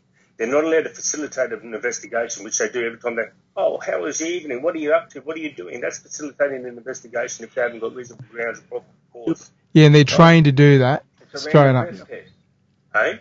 They're trained to do that straight up. It's the first thing they learn. Yeah, yeah, but, Yeah. but the law is very, very clear. Go read R versus Banner, mate. Um, when you read that, uh, what was used uh, versus Banner, 1970, Victorian. Now, in R v Banner, it states very clearly that they cannot use, if they don't have reasonable grounds or probable cause, it's a violation of social, economic, political, and social, cultural rights. That's if I violate that, that's prison time for, for me if I did it to a police officer. Right? And the law is meant to be equal. Yeah. And that's what we've got to get it back to is hang on, you can be held accountable to officer. And since the private prosecutions, we started throwing those, those words around, I can tell you right now, I haven't had a copper raise his hand to me. I, I've flown to Darwin twice now, no face masks, no jabs, in the middle of the pandemic. Had had arguments at the airport with the uh, AFP, Me too. and they've turned around and went, walk, "We'll walk you out front." Now, Sorry, Nibsy, can we just go back a sec? Well, I think we just dropped you out there for a second. To start again. you know, like the, I've been to Darwin um, twice in the middle of this pandemic. No face mask, Yeah. no jab. And, and to Darwin, the the Cho officers up there had to go at me. I, I, I argued the point, showed them the law. The police grabbed me, walked me to the front door, and said, "See you later." Come back in. Two weeks later, the same police officer left her post, come and sat down with me for uh, 20 oh, minutes, and um, had a chat and went, "Can you give me some more information? Because everything you're saying is right." mm, Now, if that's happening and we're educating them, why the hell are we in a position where every like David Cole, what's what's he what's he up for? You know, for nothing, for doing doing exactly what I did. doing the right thing. Hmm. Yeah, be black. Not only that, he stood he stood his ground, but because he couldn't argue it the same way as me, he's been charged. Well, I was assaulted first. But here's the reality. I'll tell you why they're targeting me. They're not targeting me just because I'm. truth. Well, not just because I'm speaking truth. You're, I'm, I'm speaking no more truth than you. I'm speaking your truth and I'm speaking Gunham's truth. That's the reality. Now, the why they why they're targeting me and why they're going hard at me is because of the children. I'm gonna I'm gonna bring the big elephant in the room, right? That's the real pandemic. Eight million chil- eight million children go missing every year, and only 17% are recovered, and only 60% of the countries actually report missing children. So there's 40% of the countries that don't report. They are third world countries, so you could probably triple that 8 million. Absolutely. Now, 40,000 plus go missing in Australia every year. People think this is some mythical um, conspiracy theory talk from overseas from ancient times. Mm. I can tell you now, a, a trusted person that I know reported some um, stuff happening in Moree, and that result, this is only going back two years. That resulted in 135 arrests from Queensland, New South Wales, Victoria, and South Australia, and 87 kids were rescued in a basement zip tied in Adelaide. That never made the fucking news, No. right? Interesting, isn't it? When was that? This is only going back two, two, two and a half years. Now that never made the front news. That never even made the news, let alone the back news. The reality is this sickness is rife in this country. They know that the children are my motivation and I'm not stopping till we have victory to protect the children because the sick fuckers, excuse the language, that are doing this to the children are the very people that are annihilating us. That's right. They're corporate agents. that don't have jurisdictional authority. They're committing genocide against us all, and we can hold them all personally and vicariously liable. Now, Nibsy, you've been saying this for years. We've got to go after their insurance and hold them Go liable. Now, we, we, we, we know that the, in, the insurance underwriters state very clearly if you get three complaints against you, they call that three taps and you're out. You know? And, and, and the Where you individuals, can't walk, you can't walk onto any government, you can't walk on any work site unless you're insured, can you? Correct. It's interesting you raise that. Did you? Did you? I'm sure you guys know that the doctors that have been administering these jabs are, are not covered by insurance either. Yeah, correct. So they take full liability. Mm. And, and Yeah, i- if they're self-insured, anybody that's self-insured under Australian mercantile law holds 100% liability, mate. Yep. And we know we know that the judicial system in the territory is not insured. So, um, and that's probably that's probably an issue around the country because they've removed very clauses that people can seek remedy in the courts um, because they aren't properly insured. Um, and that's what we've been challenging the judges on and letting them know that you personally and vicariously liable. And they're, they're scattering, they're running. And that, that, that's why private prosecution is so scary. Yeah, because as soon as you show them that um, their their liability, and the reason why I've always said go again, go after the insurance, because all you have to do with insurance is really different. You don't have to show any criminal intent, nothing. Mm. And the second, if you go look at the, if you, and this is the main reason, when you go have a look at the um, their statutory obligations and their duty of care, and it, tell, it goes in their uh, codes and ethics, it states that they must do their diligence. They're not allowed to give false and misleading information. Now, if they don't, if they do their diligence, they'll see that the stuff, the, the stuff coming out of um, what is it, the British Medical Journal on the efficacy of the jab says don't do it. Yeah. Stuff coming out of VAERS in the US Mm. says don't do it. Yet they're trying to push it here. Oh, and they're pushing it on the like- children. Uh, Get your face Yeah. painted at Perth Zoo and you get free entry. yeah. Yeah. That's right. They're shit. using, and, and see, see, by them using bribery and coercion, right, to get what they want, that's that's ten years imprisonment, mate. Using Ah. coercion, you can go to jail for that. And, Well, as, and as soon as there's coercion, it's a breach of contract. well, what 83 to 90 percent of Australia has um, been coerced. I don't know what the number Well, is, I'm but not, I don't, I'm not sure the numbers that high, mate. I, well, well, I'd agree with you, Mark. You know, uh, I I think that that's part of their psychological warfare. They're going to say that, you know, oh well, you're only part of the 0.5 percent that hasn't been jabbed. Yeah, fuck Yeah. off. I'll tell you why they I'm, pulled I'm back. happy to be part of the 0.5 percent. So That off there, you fuck. Hey, that there in I'll get- itself, right? You get a police officer on the side of the road, pull you over, and he says, "Oh, if you don't do this, I'm going to arrest you." oh, yeah. How's that work? Yeah. Now, declaration of war, 100%. That is a declaration of war if you read Article 2 of the Geneva Convention. Yep. Right? Now, the way that becomes a war, that's classed as a war of nerves. And if you read, like, you go, look, that's, that's what threat, intimidation, and an attempt to wear you down. Now, That's torture. he's, Correct. well, yeah, well, that's under Section 270.1. There's slavery and slavery-like conditions, mate. Hmm.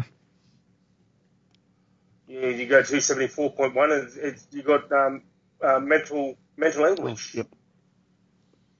You know, now the, because if they don't have any reason to pull you over, or any reason to make any threats, or any reason to discuss anything with you, then they're personally liable. And that's why, or, or when I realised the insurance was decided to look at, the reason why I picked insurance was because you don't have to prove anything but negligence. And the easiest way to prove negligence is look at this, look at their rules and regulations and see if they follow them. They Simple. don't. Yeah. And none of them, none of them do their due diligence. None of them. You turn around, oh, well, well that's what we believe. I don't give a fuck what you believe. Don't care what you believe, mate. Please provide me the information. It's the Mhm. same as putting fluoride in your water, right? You ring up your water mob, ask them for the material safety data sheet that states that it is able to be used at any level. They won't provide it because it can't be provided. It states very clearly, not for human consumption. Yeah, well, they put hydrofluorosilicic acid in and it eats through cement. That goes into the And- water what as well. They what, what they're saying, what they say, oh, the state government says it's allowable. Hang on.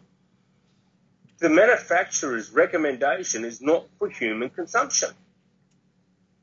soon as you change the molecular structure of that water, it's no different to adding cordial to it. It's no longer water. That's right. As soon as you change the molecular structure of anything, it changes what it is. So when you go down that line, you go, hang on, let's have a look at the water. Oh, material safety data sheet says not for human consumption. Oh, but the government over here says it is. We can use it in small doses. Okay. Let's go to the manufacturer and ask them. It's the same as the um, PCR test. Yeah. They're using sodium, uh, sodium azide in the PCR, I think it is. Oh, look, mate. I, uh, but I, I can't I can't get, get past the fact that they want you to wear a mask because you can breathe, you can exhale and breathe this shit out on people, but they've got to skull rape you with a baton to find it at the back of your head. Yeah. What's that about? Submission. Yeah, no. But not only that, um, the the guy who invented the PCR test said that it was never invented as a diagnostic tool, and it, and he gave all the reasons why it couldn't be I'm, I'm not worried about that. I'm not worried about Yeah. the PCR test, what it was used for. Yeah. The chemical they use to. Um, It's ethylene, eth- ethylene oxide. Yeah. It's, it's, Ethylene, yeah, that, that, that's the PCR test. And the other, the rat test is sodium azide. Mm. Both those, both of them are carcinogenics. Um, we spoke with the maker of um, ethylene oxide, which is um, Air Liquide. And we, I was actually, me and Dino were on the phone to their lab, and their lab said avoid it at any cost. And when we, when when Dino went, oh, you want to notify the government then because that's what they're using to sterilise all these um, swab tests and most medical and most medical procedures. Any any of um, your stainless steel and that in the hospital, they're using sodium azide, uh, not sodium azide, they're ethylene oxide, That's and it's a carcinogenic. It creates cancer, mate. Mm. You know, so we've got to sit down and start looking at it and go, well, shit like that shows their negligence. Yeah. And they're, they're telling you that they're negligence because the state's saying it's safe to use when the manufacturer says no, not at all. well, I, I would, It's I, I wouldn't say they're negligent. I, I would, I would say that they're, um, right on target with what they're supposed to be doing. Yeah, I would agree. Agenda, agenda, Yeah. agenda 20, Yeah, agenda but 21. Again, again, ninety percent of the people administering this stuff doesn't know what don't know what's in it. Absolutely. That's negligence. Absolutely. I agree. You know, and this this is what I'm saying. Like, and when you make them make them aware, they don't do their job, right? You hmm tell yourself that's got sodium azide or ethylene oxide or that's got uh, sodium fluoride. Then you go, hang on, look at this for a minute. What, what, what have we got here? Material safety data sheet says these are fucking dangerous. The manufacturers, the manufacturers say don't use them.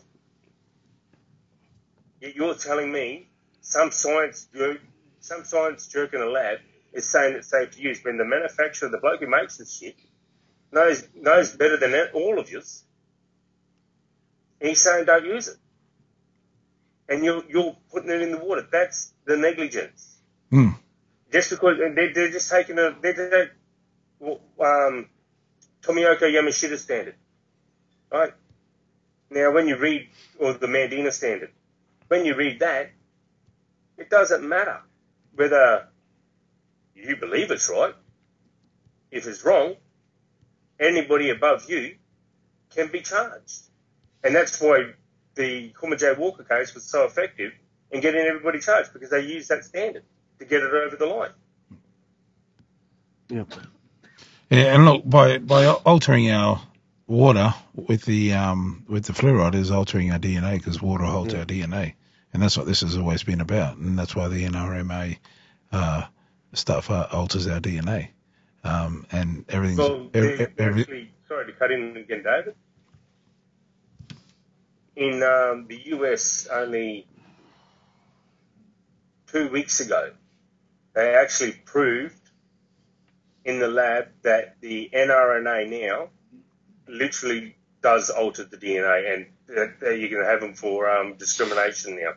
Yeah. You actually can use discriminate. You can use discrimination laws um, against anybody that will refuse your entry or anything like that. You can actually use discrimination laws properly because your DNA hasn't been changed.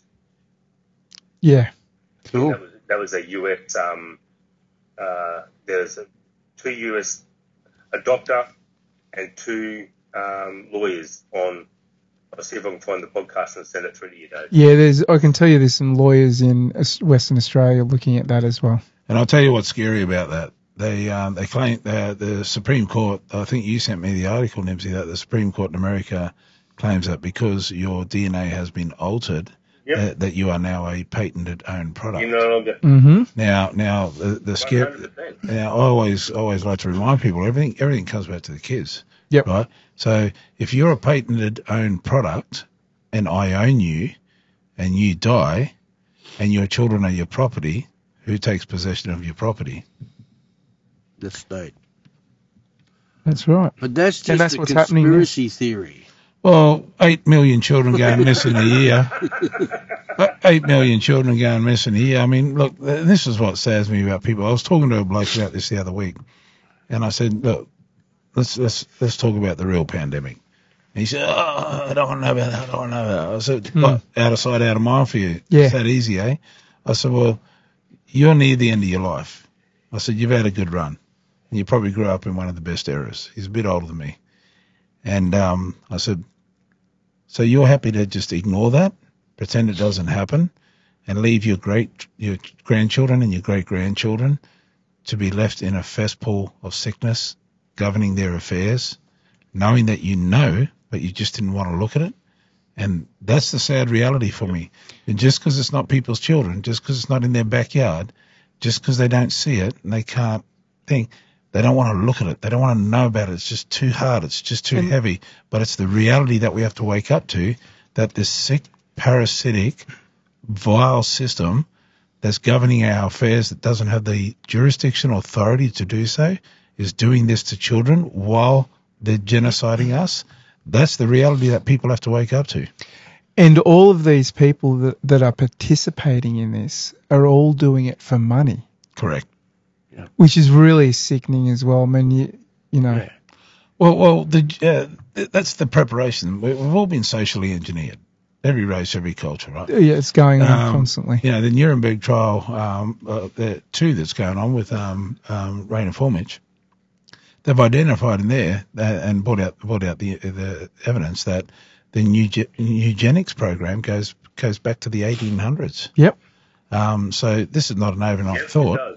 This Yeah, is that's a, right. This is a well planned, well structured. I mean, as sick as it is, the only thing you can give it to them is how well they've put this together. They've conditioned us from when we were watching Play School. They've conditioned us from the first thoughts we've had, from um, everything, the blinkers on, getting us into the slave wheel, making us reliant on on on um, material objects, the consumerism, having a house, having a car, feeling good about all those things. And if you talk to most people, they all say, "I didn't want to get it, but I've got to pay my rent, or I've got to, I've got to pay my mortgage, and I've got to feed my family, and I've got to pay for my car. And if you look at the enslavement that we've been conditioned into, it's all been set up that people are so entrapped that they either are so scared that they fall into this trap to exist and survive. And you're right, it comes down to money, which becomes down to existence, and that's, that's been the whole setup. I'll tell you another thing that's really shocking about it is the hubris. Uh, now they take people like Bill Gates, whose parents go right back to the beginning of, well, not the beginning, but, you know, deeply entrenched in uh, eugenics. and their people before them, and now they're just putting him up in front of us, going, "Look at this man." Oh, look, mate, what, what, what cracks me is we're, we're taking medical advice off him about a virus. Prick can't even keep a virus off an inanimate object like a computer. Well, mate, Yeah? The entire So thing's a setup, though. like? I mean, you talk about setups. I mean, where do these people come from? Like, I mean, you know, well, I don't know. I, I think it seems like Elon Musk is doing some all right things, right? But you notice that if you've if you've Have a look followed any, scenes. yeah, that's what I was going to say. Not only that though, do you remember if you go back 20 years ago, he was this young genius kid, and then he just grew up to be the multi-billionaire who's saving the world with his cars. I mean, it's a flat out setup. saving the world with his cars. Do, do people really take into account what those batteries take to produce? Yeah, that's it. You know, and there's nothing funnier. There's nothing funnier than some of the shit on the internet. Like you see all these t- Teslas parked up in front of this wall, and then the guy sort of goes pans with the camera and looks through the window on the wall, and there's a monstrous big diesel generator running out the back to charge the cars out the front. And it's just the total You truth. know? Hmm. It's the absolute truth. It- it- I think it's all distraction. It's all distraction. If- if- if- Because we all know that Ferrari just eats everything else, you know. What's that, Nebs? and- The only thing about the Teslas is they're bloody quick. yeah. Yeah, I can well, show you a Chevy Blazer that'll blow one into the weeds, mate. Well, well, well. In all honesty, I, I think the whole thing's a distraction. The fiat Yeah. currency system's dead. It's, Yep. it's been going It down. is. It's been going down the tunnel for a long time.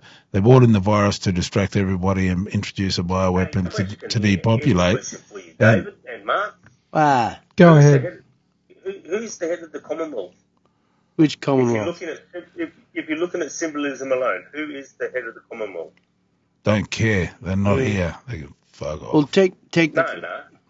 technically, Yeah, tell You- us. You, you Technic- just touched something on. You just touched something on right about the um when you're saying about um. Uh,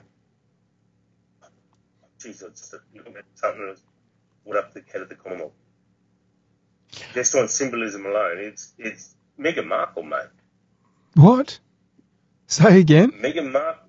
yeah. Meghan A lot of people, people, people are saying that because when she got married, she had all the, all the flowers on the train and on a, on a on a wedding dress and all the rest of it. But No, not the flowers, mate. You have a look at the you have a look at the crown that she wore on her head. yeah, Last time it was worn was 1932. yeah, Have a look at the veil that was on her head. Had every Commonwealth country on it. Have a look what Yeah, the um, flowers, Harry yeah. was wearing. Have a look at the have a look at the symbol that Harry was wearing on his on his um, suit. It was the Maltese cross. When. William got married, what was it? It was a Jewish star. Tell us a little bit more about the Maltese cross. What's the relevance to that? Well, the, the Maltese cross was used for the um, Knights of uh, Malta. Knights Templar. Yeah. Yep. To protect the the uh, the the, Com- the Commonwealth's money, the crown, the money. Yeah. The, the, the, the Knights Templar was the ones that were first set out to protect everything. Yeah, that's right. And they established the banking system, right? So, Right. so you're saying, Nibsy, that Meghan Markle, I'm not. sa- I'm not saying. I'm not saying it at all. No, I'm you're just drawing symboli- the symbolism. Following symbolism alone. Yeah, Following symbolism alone. Yeah. When was the gold standard removed? The late end of 32, 32. beginning of 33. When was that crown last worn? 32.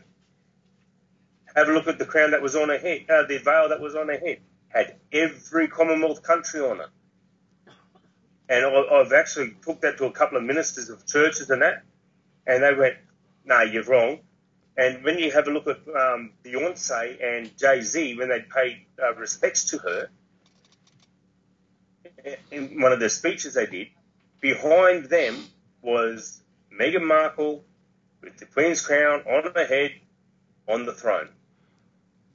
It is interesting, isn't it? Mm. There's definitely something to that. Hmm. yeah. They're just- showing- just, Symbolism. but it raises the question. Just jump in your why. mic there. Sorry, mate. It ra- raises the question why they would make her the head of the Commonwealth. Yeah, well, I mean, it does. Yeah. But it's just it's funny how they keep showing us. Well, this this is magic with a K, right? They got to show you what they're intending to do before they do it to you, to exempt themselves from. There's two things. They have to show us what they're doing. Yep. So that they've told us, and they they they distract us with a whole lot more liability. That's right. to hide what they're really doing. Yep. Yeah. Yep. And it goes back to the children, and it goes back to the depopulation plan, and this is all a part of it. Yep. What do you guys think the the thing with the children's all about? I mean, it's pure and utter ah, Satanism. It's just it's just filth. It's just depravity. is that all it is, though? What else I can mean- it be? No, it's control. No, it's I- I manipulation. think there's more to I think it goes there's way not- back no- into ancient There- times, and yeah, it does. It goes way back, way back to the Roman. But hang on, hang on. I don't care whether you want to call it religion or Yeah. sa- Satanism, whatever. It's Yeah. fucking sick depravity. It End of is. story. it is. Yeah, yeah. It You know, it's like I, I, I don't understand. Like I, I, I, I don't get the concept of what the, the missionaries reckon we should have been grateful that they brought their God. They brought, they brought their God, their God who oversaw them rape, pillage, and slaughter us in His name to protect us. Yeah, whack jobs. Yep. Whoa, whoa, whoa. mental illness there, eh, Mark? No, just a tad, bro. Yeah, not not just there, not just there to here, but um, planetary for for the whole history of humanity. Yeah. I mean, you know, I I used to look at how, you know, I'd often just be standing around and I'd I'd, uh, I'd see white people look at Aboriginal people and really look down on them, and I used to think, how can you do that? How, how can you know that you're on their land and you're looking down at them like they're a worthless piece of shit? And I used to I used to look and I used to wonder, and it used to used to bug me. Uh, I thought, man, I've got to get to the bottom. of this. So I went and researched and looked into how many times England has been overthrown. I, I think it's like six times. So they've been raped, pillaged, murdered, and tortured six times. Yeah, They should know That's- fucking better than do it someone else. Well, sometimes, true. yeah, but that's that's that's that's why we have a lot of abusers because the the abused become the abusers, um, and it becomes normalised, and that's that's that's what we have on this planet with the children stuff. Is we we have this sickness at the top, um, and just like the invasion and rape and pillage of whole nations, when you've been through that six times, it becomes so normalised for them that they just think that's just how it is. Don't you think it's so interesting that there is no literature around anywhere about who the true powers are that are in the world? Like, Mm. you know, everyone knows the Rothschild family, but there are other families, and another one that I love to quote is Krupps. They're one of the lower families, but there's no study or research ever really been done into those people. There was one in um, Brisbane in the 80s, but it was all they concluded was that the Rothschilds were worth something like 500 trillion at the time, and the Rockefellers were around 250. But that's as far as they got. They didn't get into all the families, and these families are there, and they can go and buy a country. They could probably go and buy Australia if they wanted to, but we don't know anything about them. So I think one of the things that you guys are into here is the very beginning, the very tip of the iceberg. Ah, I don't know. That, that's where that's where we've got to get back to is finding that and going, okay, Yeah. let let's lance it before it starts getting to a head. Well, Yeah. well, well, well, well, I don't think we have time to look. There's, there's been a lot of research done on that. There's a lot of great information, documentaries And it doesn't stuff make a there. difference to this conversation. I just Well, well, it, raised does, it. it doesn't because right now we're being shot at. Yeah, Right, that's right. And and and and we we don't have time to work out who's shooting it. yeah, We just need to dodge the bullet. And um, it's like the Pope said in 2017. The only hope for the planet, the only hope for the planet is indigenous sovereignty. Yep. Um, and um, and the reason that he said that was because we don't have a contract. These are foreign corporate agents. These are multi-conglomerate um, entities.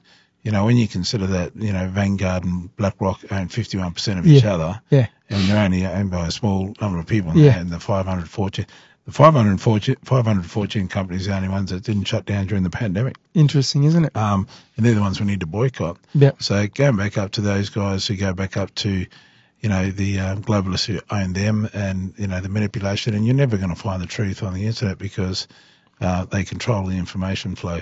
So, um, that's right. look, I think I think we all know that the en- enemy is a, a foreign power that has no jurisdictional authority here, and we as 26 million people just need to focus on that because I can tell you why. My, uh, my, my, my honest opinion of the entire of the entire thing is it's a land grab, right? This is about taking out one million tribal people, and they don't care if they kill nine million white people in the process, because the globalists are being kicked out of Africa. They're looking for their next landmass to suck off. They've been setting us up as easy, our lucky country, so they could come in and whack us. And if nine million white people take it, in order to convince one million blackfellas, yep.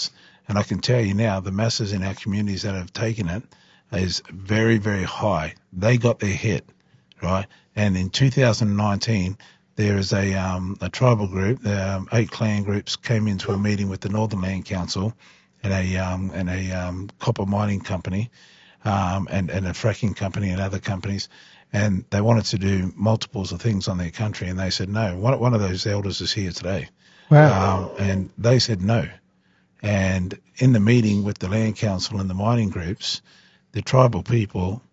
One of them suggested that we just stand up and walk out, and there is nothing they can do. So they did. They all stood up. They walked out. They all stood up. They walked out, and um, as they were walking out, the land council guy. This is in 2019. The land council guy turned to, turned to the guy, told everyone to get up. He said, "Then we'll get it another way." Yeah. And he said, "I didn't know what he meant." Now, all those communities that they were trying to get the mining into are the very hotspots. And I've put out a video. If you go on to Rumble and you look up Lurnpa, yeah. you will see a, uh, a, a, a little story I put out it's called genocidal land grab. Now, I was telling everyone that this is a land grab. It's got nothing to do with people's well-being or anything. And hitting the tribal people is about getting to the resources. And I was uh, contacted by a geologist who sent me some government maps. And if you look at the territory, the territory's already sold off. Even the 51% that's supposedly being claimed under native title, okay, is sold off the whole territory is aglow. It's either deals done, deals pending, or deals waiting, or or um, applications in. Hey, can I just say something there, David? Can I just yeah. say something about? They can't touch the land because it's stolen. They can't sell the land, and this like it is a land grab. They're doing exactly what they did in 1666, mate.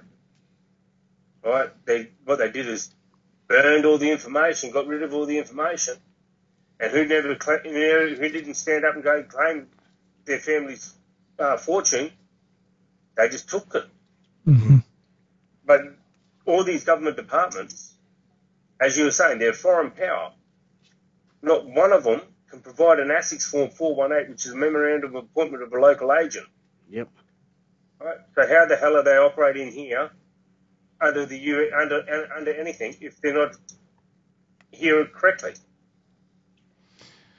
And that's the, that's the one policy. Uh, you're just breaking up a little bit there, Nibsy. Yeah, you'll lose. Got the ASIC form 418 and adding through Hey? You broke up again. Uh, yep. Hang on. Uh, looks like we're losing him. It's saying you're unstable. Yeah. he's uh, oh, he's back again. He's back unstable. again. That's been saying that about me for a long time, bud. Oh, brother, I knew that when we were growing up. We're both unstable. All right, gentlemen. Look, um, we, we've been going for nearly two hours. None of them have an ASIC form 418. Oh, shit, yeah. But there's, they need the ASIC form 418, mate. And there's only one person I know in this country that's actually got an ASIC form 418, and that's Rod Culleton. Ah. He also he also got the freedom of information back from the um, uh, the government uh, in relation to the appointment of the governor general. Is that right, Nibsy? I believe so. Yeah, mate. Uh, and you, there's, there's, people saying he didn't, he didn't ask the right questions, and I do understand like um, when you're asking certain questions, if you don't use the correct words, you're not going to get the right answer. Yep. Um, and mm. they, I know a person that looked at what he said, and they said that he wasn't using the right words, so they they would have just said no, they can't find it. Right. But um, the Privy Council, I believe, if that if that's what they've done, they they're being misleading and deceptive and I, I can't see them doing that at this not not where we're at because too many people waking up and they wouldn't want misinformation like that getting out. Um, and the only way that I could see them wanting it to get out like that is so, yeah, no, no we didn't say that. We've removed our liability. No, no, that's that's happened. You know what I mean? That's the only thing I can see. They're trying to remove their liability and say, no, well, it what it didn't happen. If it didn't happen and it kept going, then they got clean hands, haven't they? No. No, no clean hands whatsoever. If if the the Privy Council is saying they weren't appointed correctly, we can't find anything saying they were appointed, appointed correctly, and they've they, and they've stepped away from everything, then they they sort of got clean hands in that in that respect for on that on that topic. Uh, they don't have clean hands because everybody knows that the, what they've done, the way and the way they've done it is criminal. And you can you can show that through all, all law. So Absolutely. All right, gentlemen. Look, I think that really brings us to the conclusion, does it? Well, We've- I'll, I'll, leave, I'll leave you the final thought. Here, here- Yeah, that's what I'm, what I'm getting here's, to. here's, yeah. how, here's how we look at it. We as the sovereigns have the le- legitimate right to self-determine our own affairs, Mhm. establish our own governance structure, and look after ourselves. There are 25 million people on this continent that are under attack from the same corporate entity that doesn't have any jurisdictional authority, Mm. that are impersonating public officers, that are corporate agents, that are committing genocide against the people, knowingly or unknowingly, but they're participating. Now, we have been doing a lot of work with a lot of great minds. We know exactly where we can step. We know under what structures we can step, and we know under what structures that the Australian people can step with us, both backed by international law, protected under our sovereignty, and that's what we're proposing to the people: is a healthy place to sit, work together, and create a nation based on truth, honour, and respect. Because a country is not a nation until its people are walking in unison. It's taking this it's taking this attack on the people to wake us up, to bring us together, to look at the strongest truth that we have to stand with to walk free. And that's what we're doing. As the sovereigns, it is our responsibility to protect the realm and everything and everyone upon it. And we're extending our hands to the Australian people to say, walk with us, let's take our freedom together and let's create something healthy, but more importantly, let's build something for the future that ensures not only healthy sustainability, but abundance for all. And we bring everything back into truth, respect, and order. Yes. And that's the only way we can go forward peacefully. the only way And so that's what that's what we're doing. That's what we're offering to the people, and that's what we're asking the people to do. Stand up and walk with us. Fantastic, mate. Nibsy, um, final comments from you. Do you have any final comments? at, at the end of the day, the our whole judiciary, our whole political system, um, is invalid. It, they, it, and we've got we've got lawyers and barristers um, stating that it's, if it's invalid, and they they're the blokes. These are blokes that have been studying law, doing most of their lives, and they're saying what we're saying is correct. So we need, as David said, we need to stand in the truth and, and fix the problem. But it's not going to be in the law side of it. The law side of it should be pretty easy fix because the treaties that we've entered into state that we can, once we remove them, we can keep and remove whatever we want. So I honestly think the only way we to move forward is in truth and standing with un, un, unifying everybody and making everybody understand what's actually going on, mate. Mark, uh, That's the only thing I can think of. Like it's the only way we can. Yeah, absolutely. Um, Mark, final comments from you. Um, I just think that if, if people are going to sit there and blindly believe what the government shovels down their throat, there's a wise old saying. So if you're going to let someone shit on your head, might as well lay back and open your mouth. Mm-hmm. Anybody who believes that the governments, any of the governments on this continent, any of the parliaments, are going to deliver the things that the people need, want, or desire is sadly mistaken. Yeah. if you think they're going to tell you the truth, you're fucking insane. Um, we won't have a GST. We'll never have a GST. We've Oh. got a GST. Yeah. By the year 2000, there'll be no child living in poverty. We're 20 years up the track, and Yeah. there's still thou- tens of thousands, hundreds of thousands of kids living in poverty. And the list just goes on. Yeah. Closing the gap. Well, it's actually widening the gap, but let's not look too closely at the statistics. Mm. Okay? Mm. Everything they say to us is utter bullshit. I'm sick of being, uh, as a man, um, accused of beating up women. Have you noticed that? No. Again, another thing in the social engineering. No, absolutely. Yeah. That- yeah, you're not you're not allowed to get cranky because then you're just a violent misogynist. Yeah. Yeah. Yeah, well, yeah, okay, fine. Maybe in their world, you know, um, but maybe in their world, I would say to them that they're probably just limp-wristed little fucktards. hmm They, Well, they need to grow a set and start behaving like men. Well, everything everything's about attacking the family. Right? Yes, that's right. Destroying Exactly. destroying the masculinity. unit. Absolutely, Exactly. destroying the masculinity, taking away the feminism Yep. of the, the of the woman, and, and and and all those things that make a family strong, and Yep. you know, um, sending all our m- um, young strong men off to corporate wars and bringing back wounded Mhm. warriors um, to to destroy families, and you know. And then you look at the intergenerational trauma that comes from those people who get taken to these corporate wars that we ha- had no need or right to be there Yeah. um, as brave as those people are, um, everything's about attacking the family. I mean, that's what happened when they first came here, right? Is they watched where the elders gathered, and then that, then they then they took out those elders, then they destroyed the the warrior. When you destroy the warrior, you destroy the family. When you destroy the family, you destroy the people. When you destroy the people, you oppress the people and you control the people. Now, our families have been uh, um, under attack, not just the tribal people, all of us. Okay, the, the, the attack on the on, on the on the masculinity of the men, um, and and and you look at the high suicide rates around the country. Uh, it's because of the family courts and, Yep. and what's happening to the men. Yeah. Oh, Um, so and, and, and all of that destroys the family. Now, when you you destroy the family, you destabilize everything. The Yep. children are easy for the picking. Yes. And there are a lot of people I know of in Western Australia looking deeply into the family law courts, and I hope that's Mm. going on everywhere. Uh, Yeah, well, you know, uh, uh, when, Well, uh, hang on. Uh, talking about family law courts. you Um, do. yeah. The, Is that a co- the yeah? barrister that I was talking to on the weekend?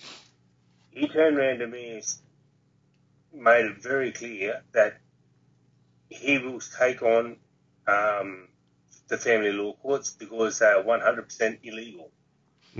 Yeah. Now, I mean, no court, no court has the right to tell someone how they will operate within their own family unit. That's that's just ludicrous. Anybody who would capitulate to that shit. My first divorce, mate, I went in serious. My my only divorce. I went in and the judge started blah blah. I said, "Well, hang on, sport." I said, "Do you know me?" He said, "No." I said, "Good. I come here to get a divorce.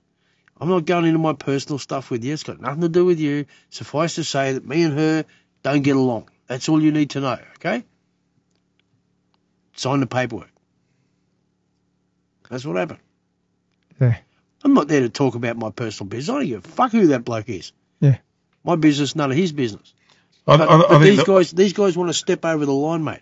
These these judges in the family court want to step across the line, and they wonder why they got when when they get the the family court that the judge got blown up. Like, what do you expect when you do what that guy did? When was that? Oh, I can't. remember. Quite a while ago. Yeah. I think I think the bottom line comes down to Sir Harry Gibbs' explanatory statement. Yeah. In his profession, in his professional Yep. opinion, the Australian Constitution law and laws are invalid under international law, Yep. which means it's a corporation harming us all. Time we wake up, time we time we stand up, and time we take our freedom.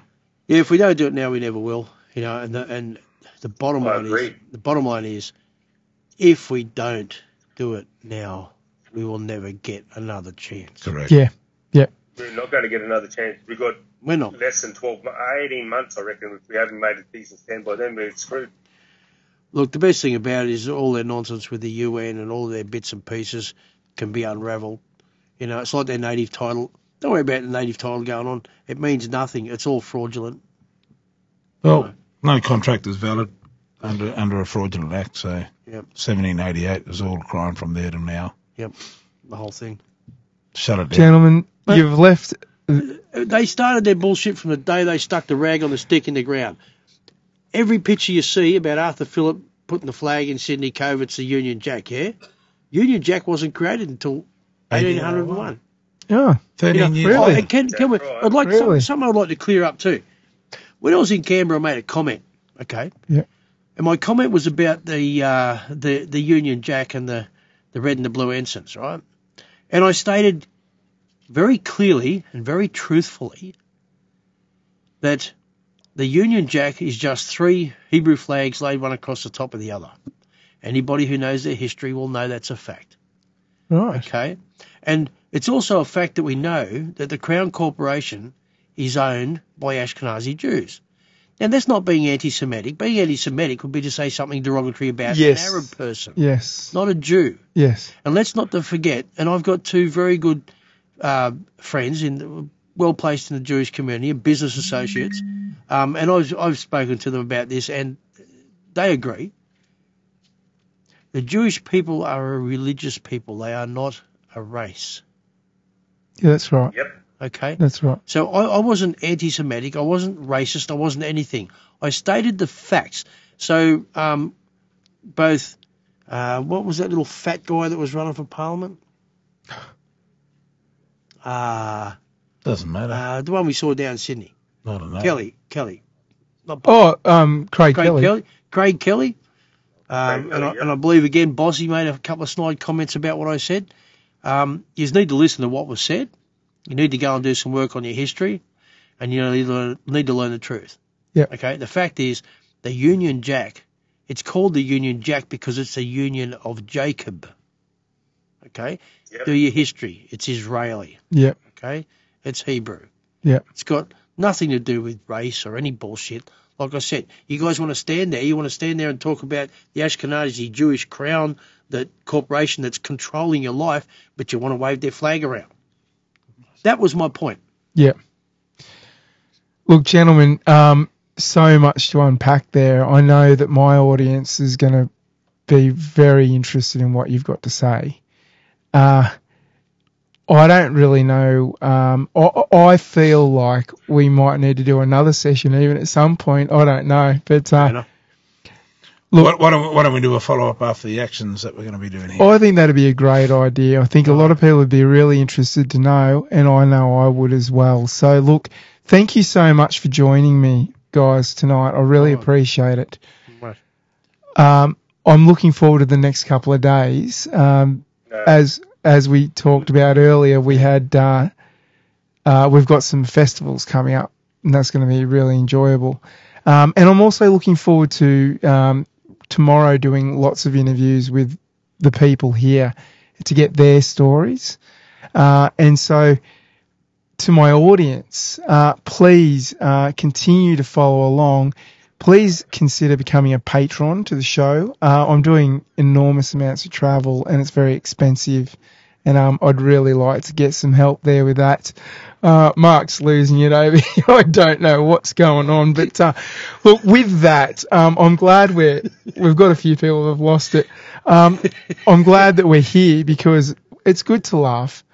And um, with that, I'd like to close the show with a song by a very dear friend of mine, Kelly Newton Wordsworth.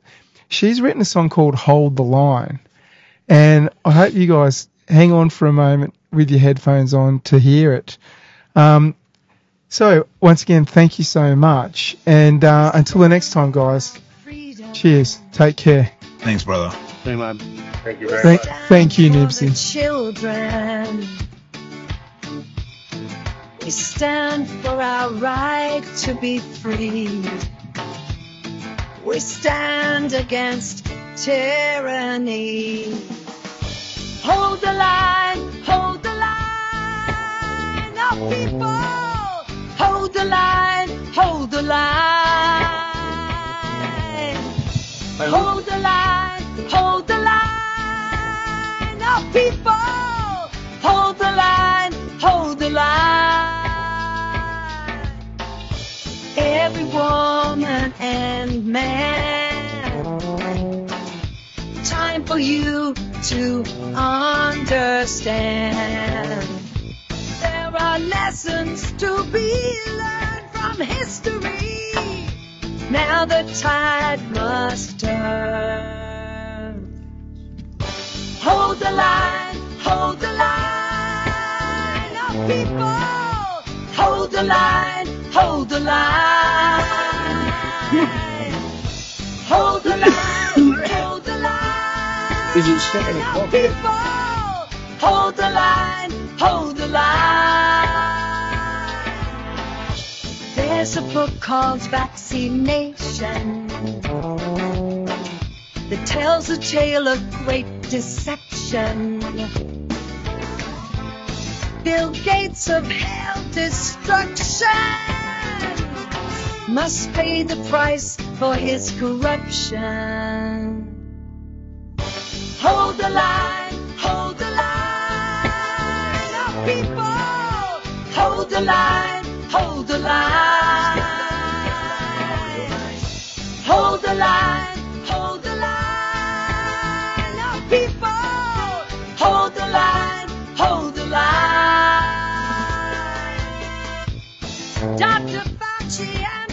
Band of thieves have found their place in history.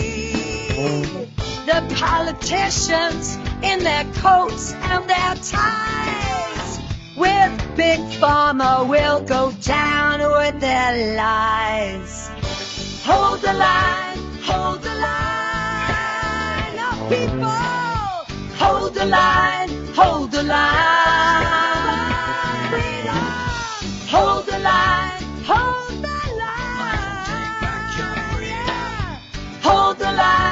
Hold the line. Hold the line, hold the line. Hold the line, hold the line.